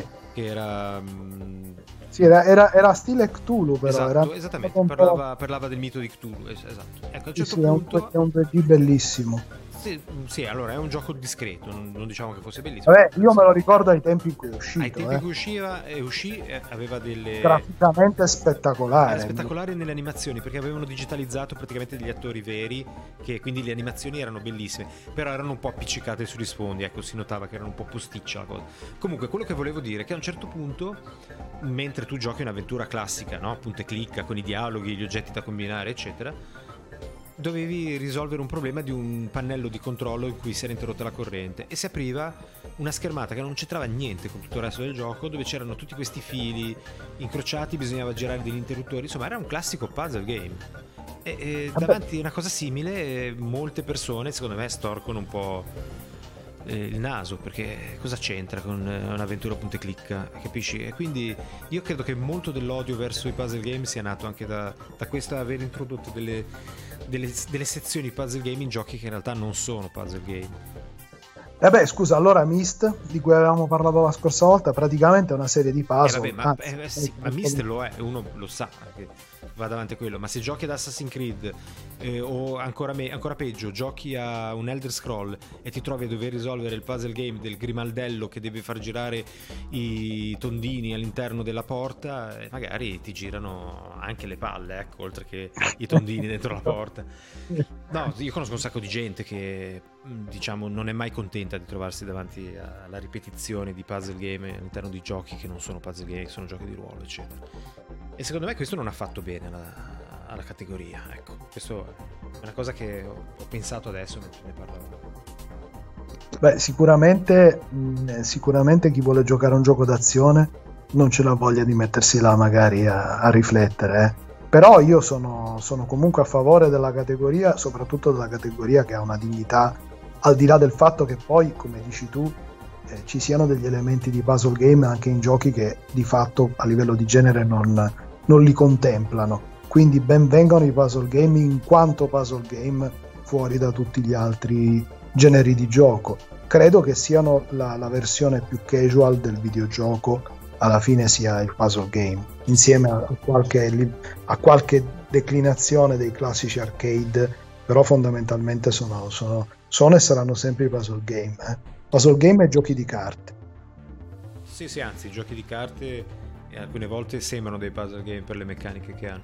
Ma sì, comunque sono i giochi più casual in assoluto perché sono alla portata di tutti e anche da un punto di vista psicologico non sono mai giochi, non sono quasi mai giochi violenti, giochi che eh, prevedano un conflitto, comunque delle parti in conflitto, no, sono dei giochi o astratti o se non addirittura carini, con la grafica colorata, gommosa, come penso a Candy Crush ad esempio. Quindi sì, sono i giochi più casual in assoluto, ma non per questo, secondo me, sono dei giochi di serie B, tutt'altro.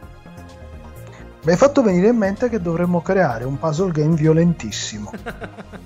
Con sangue morti e, e, gambe, e, gambe, spezzate. Sì, potrebbe essere un'idea. Inventati dovremmo... una meccanica originale. No, dovremmo secondo me progettarlo in maniera appunto originale. Cioè dove il fatto che sia violento abbia un senso, non sia violento in modo gratuito. Cioè tipo che tu crei dei, de, delle tessere, dei pezzi, delle associazioni di pezzi che poi diventano delle armi delle armi vere e proprie che scateni contro l'avversario. Una cosa tipo The Incredible Machine, però a scopo bellico? Dove... Eh, no, no, non come se fossero appunto dei poteri. Tu immagini per esempio se i pezzi del Tetris fossero, li potessi tirare addosso e farli diventare delle armi da taglio contundenti, per esempio. Ecco dai, è un buon, un buon, eh, una buona idea per un'esercitazione di game design per una delle tue prossime lezioni. Eh? Ma non lo so se è il caso, non lo so, si rimane sempre nel politically correct, però una cosa te la posso dire con certezza.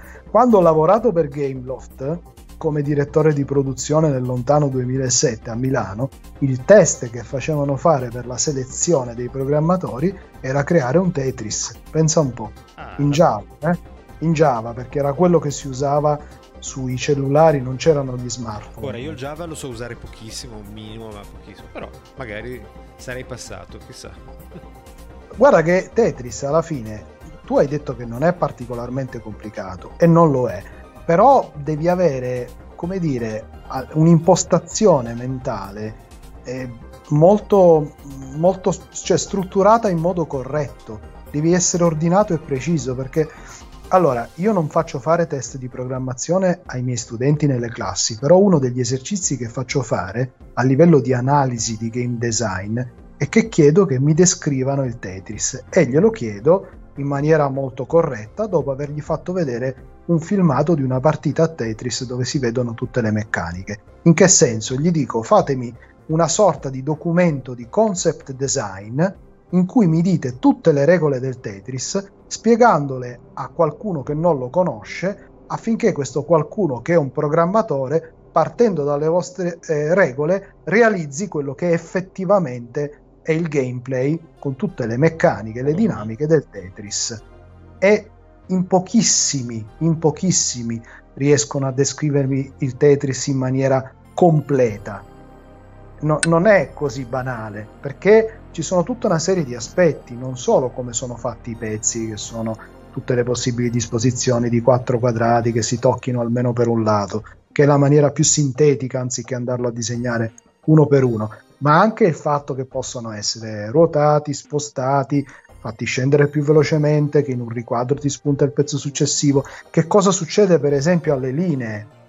Cioè, se, se tu eh, non, se tu non riesci a creare la linea, che cosa succede? Quando è che salgono le linee? Cioè, ci sono tutta una serie di cosettine che magari in, in maniera eh, superficiale uno non, non, non, uno, uno non citerebbe, sì, chiaro, non ne tiene conto sì, sì, e, non sono, e, non sono, situazioni criptiche eh, di design in stile Pac-Man. No, no, sono Pac- proprio la base del gioco, certo. Però... Sono evidenti, sono, sono evidenti. evidenti. Cioè, Pac-Man ci devi giocare un sacco per capire che effettivamente ci sono degli schemi ben precisi e ogni colore di ogni fantasmino ha un, ha un, è programmato in modo diverso, non fanno tutti la stessa cosa, non è così evidente, cioè non, no, non ti appare evidente, non ti appaiono subito i pattern. Tetris invece te lo, te lo spiattella proprio sotto al naso, eh?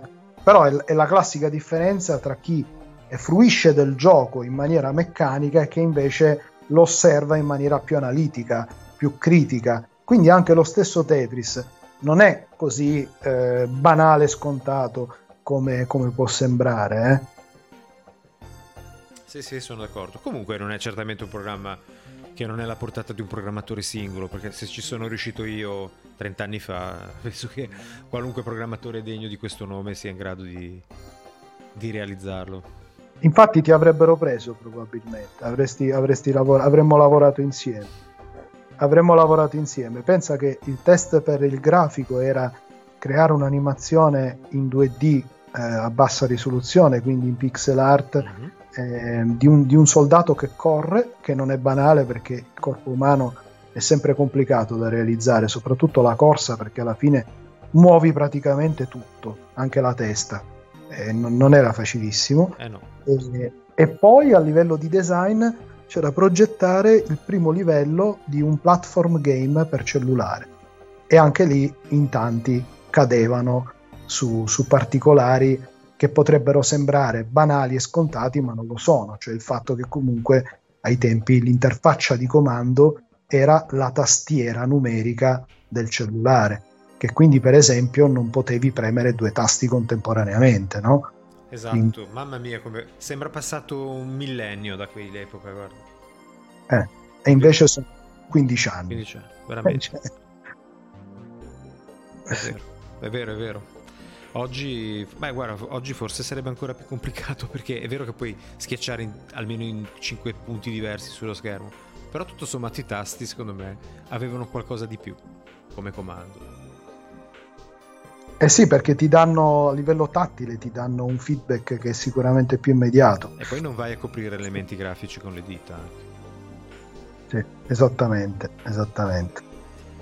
Infatti non amo molto giocare su telefoni usando lo screen touch, a meno che ovviamente non siano giochi tipo P-Cross dove per forza usi il dito come una penna, però in giochi dove bisogna muovere omini o altre cose preferisco usare il buon vecchio pad collegato al telefono, come sai. Eppure lo sai che io mi sono divertito tantissimo e non ho trovato difficoltà, anzi me lo sono quasi goduto di più. Eh, Dead Cell in versione Android non me lo sarei mai comprato eh, però mi hanno spedito il codice. E ci giocavi la... con le dita sullo schermo? Eh, ci giocavo con i famosi controlli, si chiamano controlli relativi. Cioè, è come se tu avessi un joypad, solo che invece di essere fisso, perché la cosa brutta è quella, è quando è fisso e tu devi tenere il pollice in una zona dello schermo e dopo un po', siccome guardi il gioco, ti distrai. E il, e magari il pollice se ne va per i fatti suoi, certo. Esce fuori dalla zona e tu non lo comandi più. Sì. Invece con i controlli relativi, lo schermo ti crea un joypad eh, virtuale, indipendentemente da dove tu in quel momento hai il pollice, perché prende a partire dalla posizione del tuo pollice, del tuo tocco sullo schermo, il movimento che il tuo pollice fa. E quindi lo lo, diciamo che lo rimette, lo, lo, lo, ridimensiona e quindi lo ripiazza, lo rilocalizza a seconda dello schermo. E per Io i tasti posso... di salto e, e sparo invece come funziona? Avevi due modi, o avevi i propri tasti che ti spuntavano là e lì chiaramente dovevi starci sopra. Il dito però non era complicato, oppure avevano, avevi o degli automatismi o delle situazioni che erano mh, a livello proprio di posizionamento rispetto al personaggio sullo schermo. Gli automatismi funzionavano molto bene, chiaramente ti facilitavano un po' il gioco. Per esempio, l'attacco con l'arma, eh, con l'arma bianca, lui lo, lo, faceva in automatico appena il tuo personaggio si avvicinava al nemico. Quindi non parlo dei proiettili, parlo proprio del, del, sì, delle, sì, armi, del colpo, delle armi bianche. Bravo, sì. esatto del famoso melee attack, no? E che poi alla fine se tu, se tu, ci pensi dici è un po' come il fuoco automatico negli shoot em up. Sì, sì, sì.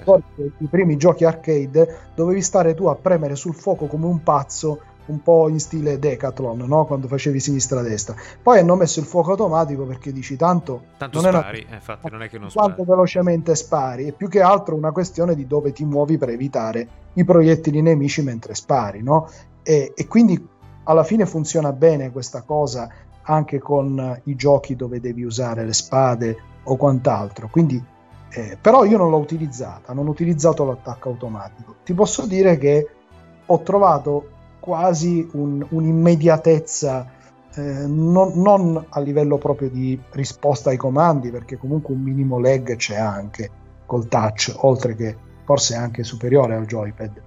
Però comunque ho trovato un'immediatezza a livello proprio di movimento eh, che non, non mi ha fatto notare una difficoltà di gioco rispetto alla versione PlayStation. Se non probabilmente l'avranno reso un po' più semplice perché comunque non è un gioco semplice, bisogna essere precisissimi nei tempi e nei pixel in quel gioco.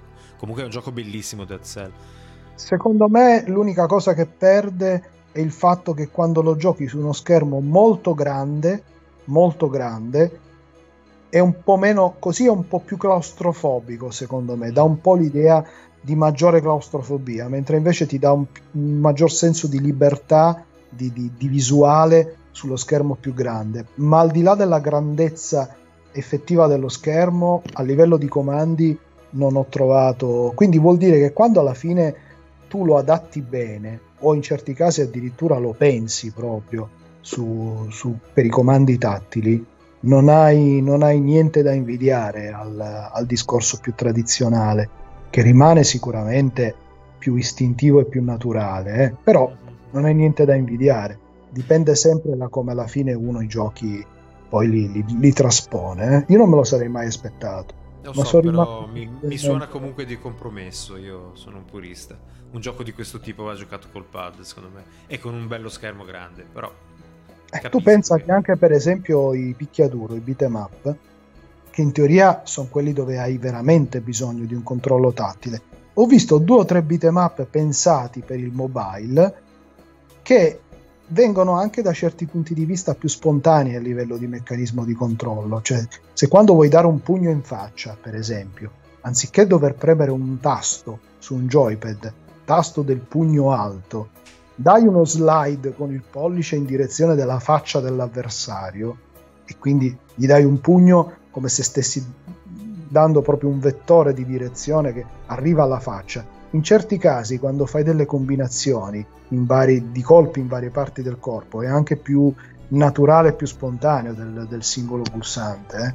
Certo, si va a far benedire tutto il tecnicismo delle mosse segrete con mezze lune, rotazioni. Eh sì, se la precisione a frame poi. No, non c'è dubbio, però diventa anche tutto molto più istintivo. Eh. Quindi è sempre, secondo me, l'interfaccia di controllo deve sempre trovare il giusto compromesso tra l'istintività, la, la naturalezza, la facilità e poi la complessità di quello che tu riesci a, a fare su schermo eh, a livello proprio di azione di gioco. Cosa che con i puzzle game fortunatamente non esiste. Non esiste, infatti, infatti, infatti. Ma infatti, cioè, secondo me, giochi di questo tipo possono essere trasposti benissimo. Non parlo di puzzle, parlo di, di picchiaduro o di Dead Cell.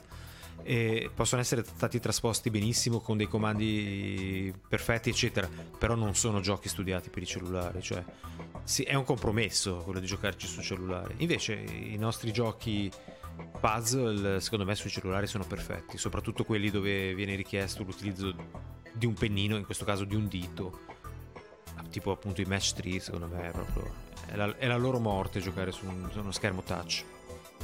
Guarda che anche gli shot em up, eh.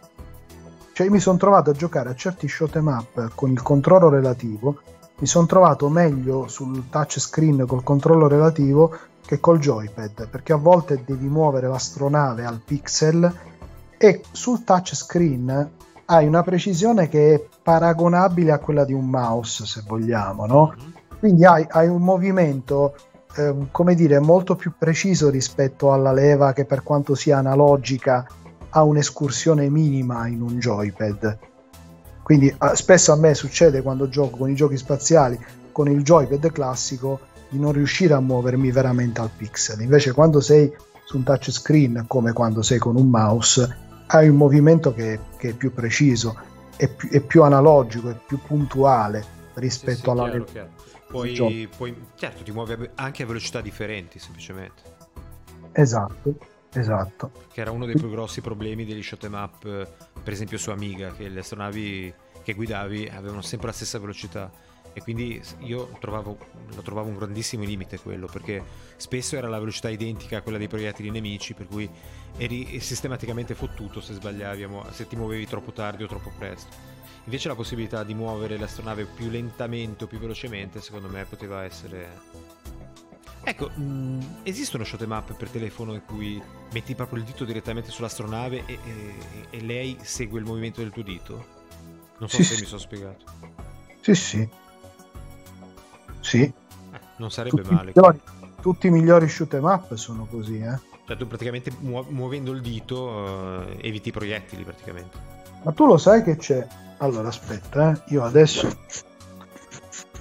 Perché sul mio, sul mio smartphone ne ho, ne ho, installati più di 5.000 giochi installati. Allora, sì, sì, senza contare le ROM del mame, vabbè, lì siamo Quelli quasi, su, neanche. quasi sulle 8.000 tra ROM, cloni e tutto il resto. Però, allora, se io vado nella cartella degli shoot em up, perché mi sono fatto la cartella almeno di quelli, eccolo qua. Um, Attack 2, bellissimo. Vabbè, qua ci sono i vari. Ce n'è una addirittura, pensa, dove questo qua è divertentissimo, è in grafica è in, in pixel art, quindi grafica 2D okay. vista dall'alto, dove tu in realtà non hai neanche l'astronave, ma hai direttamente il dito. allora, quindi devi mettere il dito sul dito praticamente. Praticamente tu hai il dito, è come se fosse il dito di Dio. Mm. Cioè tu muovi il dito ed è, ed è geniale perché praticamente non c'è l'astronave. Allora, vediamo se, se è questo. Eh.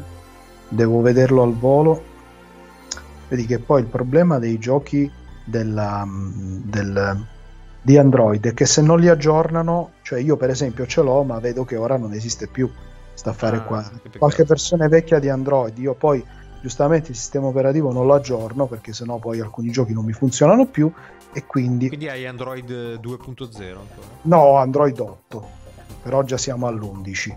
L'11 non ce l'hanno tutti, ma il 10 ce l'hanno tutti. Con Android 8 questo gioco qua funzionava, si chiamava Magenta Arcade. Probabilmente su YouTube eh, qualche filmato si trova. Credo che fosse questo quello con il dito, eh? è assolutamente geniale. Però se vuoi, se vuoi un, un, titolo che invece ancora adesso si gioca ed è un titolone della Madonna perché lo hanno fatto anche in versione PlayStation 4, eccetera, si chiama Skyforce. Mhm. Skyforce tu pensa che era nato su Symbian, l'avevano fatto eh, all'inizio per Nokia Engage e, e poi han, lo hanno rifatto eh, per Android e per iOS, c'è anche la versione 2, Skyforce 2. Skyforce è un altro di, di quei titoli con un altissimo valore di produzione che li puoi giocare o direttamente muovendo l'astronavina, quindi col dito sull'astronavina che muovi il dito, oppure come preferisco io col controllo relativo. Così non copro neanche l'astronavina sì. con il mio dito, ma decido io in che area spostarmi. Quello lì è anche mm, gratuito, nel senso che non, non, ti costa niente, non devi comprarlo per giocarci. Ci darò e... un occhio, ci darò un occhio, anche se i shot up non sono proprio il mio tipo di gioco, anzi, tutt'altro. Sono troppo vecchio per questo tipo di giochi, caro. Ma tu pensa che hanno fatto pure il R-Type ed R-Type 2, tanto per dirlo. Versione, versione Android. E non sono neanche malissimo. A me piacciono un po', un po', tutti i generi di gioco, quindi non ho... No, non ho mai avuto un grande amore per i shoot up, neanche da, da, ragazzuolo, devo essere sincero. Certo, ho giocato un po' a tutto, eh, come tutti, però sai, poi con il passare degli anni uno capisce cosa gli piace di più, cosa gli piace di meno, certi, certi tipi di giochi proprio li metti da parte. Va bene, okay. senti, qua stiamo parlando di tutto tranne che di puzzle game ormai. Vabbè, abbiamo direi, finito già. Direi che abbiamo finito, quindi possiamo incominciare a pensare cosa parleremo la prossima volta. Ma io già un'idea ce l'avrei. Ecco bene, lo sapevo che potevo contare su di te, meno male. sempre per andare a toccare dei generi che non sono molto inflazionati, mm-hmm. dei generi di gioco che non sono molto inflazionati. Non sono comunque gli shoot em up, perché spero di andare a toccare qualcosa che piaccia pure a te, però lasciamo i, gli spettatori in sospeso, mm. gli ascoltatori più che spettatori in sospeso. Stasera abbiamo toccato punte di 5 ascoltatori, eh? spettatori. Uh, sì, sì. Bene, bene, benissimo. è, già, è, già un, è già, meglio, eh. si, si, va salendo, vedrai, vedrai, che arriveremo presto a quei 4-5 mila che ci meritiamo assolutamente. Va bene. Ok. Quindi niente, non ci anticipi nulla, eh? tu hai un'idea e, e, la comunicheremo secondo i nostri tempi, quando dico, sarà il momento. La, la parte finale del, del, titolo della prossima puntata, della nostra vita. Ah, ecco. I puntini puntini della no, nostra vita. No, le no, i puntini puntini della le. nostra vita. Vabbè, le, le. Cioè, ecco, ci hai già dato un'idea, un, un hint ci hai dato già naturalmente se, se, se, sarai d'accordo, eh, perché non no, è no, che... ma io sono sempre d'accordo, guarda. per me ah, qualunque eh. argomento va bene, anche perché a me piacciono tutti i giochi e devo dire che nella mia vita li ho veramente visti di tutti i tipi, quindi assolutamente perfetto. Posso dire che probabilmente sono, sono tra le tipologie di gioco eh, dove la parte sonora non è mai stata valorizzata tantissimo, ma quando è stata valorizzata ha veramente segnato un traguardo non indifferente, mettiamola così. Bene, bene, dai, mi hai incuriosito, ci penserò tutta la notte, domani mattina ti mando un messaggio e ti dico che cosa penso che sia. Così Ma no, poi appena salutiamo tutti. Ah, me lo dici? È viva, posso eh, dormire tranquillo. No, ci mancherebbe, a te lo dico. Eh, ci sta. Va bene, dai. Allora cosa facciamo? Salutiamo tutti? Siamo già arrivati Salutiamo. a quasi due ore di trasmissione, direi che... Salutiamo tutti. Allora, Roberto, che sarei io, eh, per gli amici Barabba, vi saluta, vi ringrazio per aver ascoltato questo podcast e Piermarco. Ciao a tutti, buonanotte, alla prossima. Alla prossima, ci sentiamo penso tra un paio di settimane come sempre. Buona come serata a tutti. Ciao a tutti. Ciao ciao.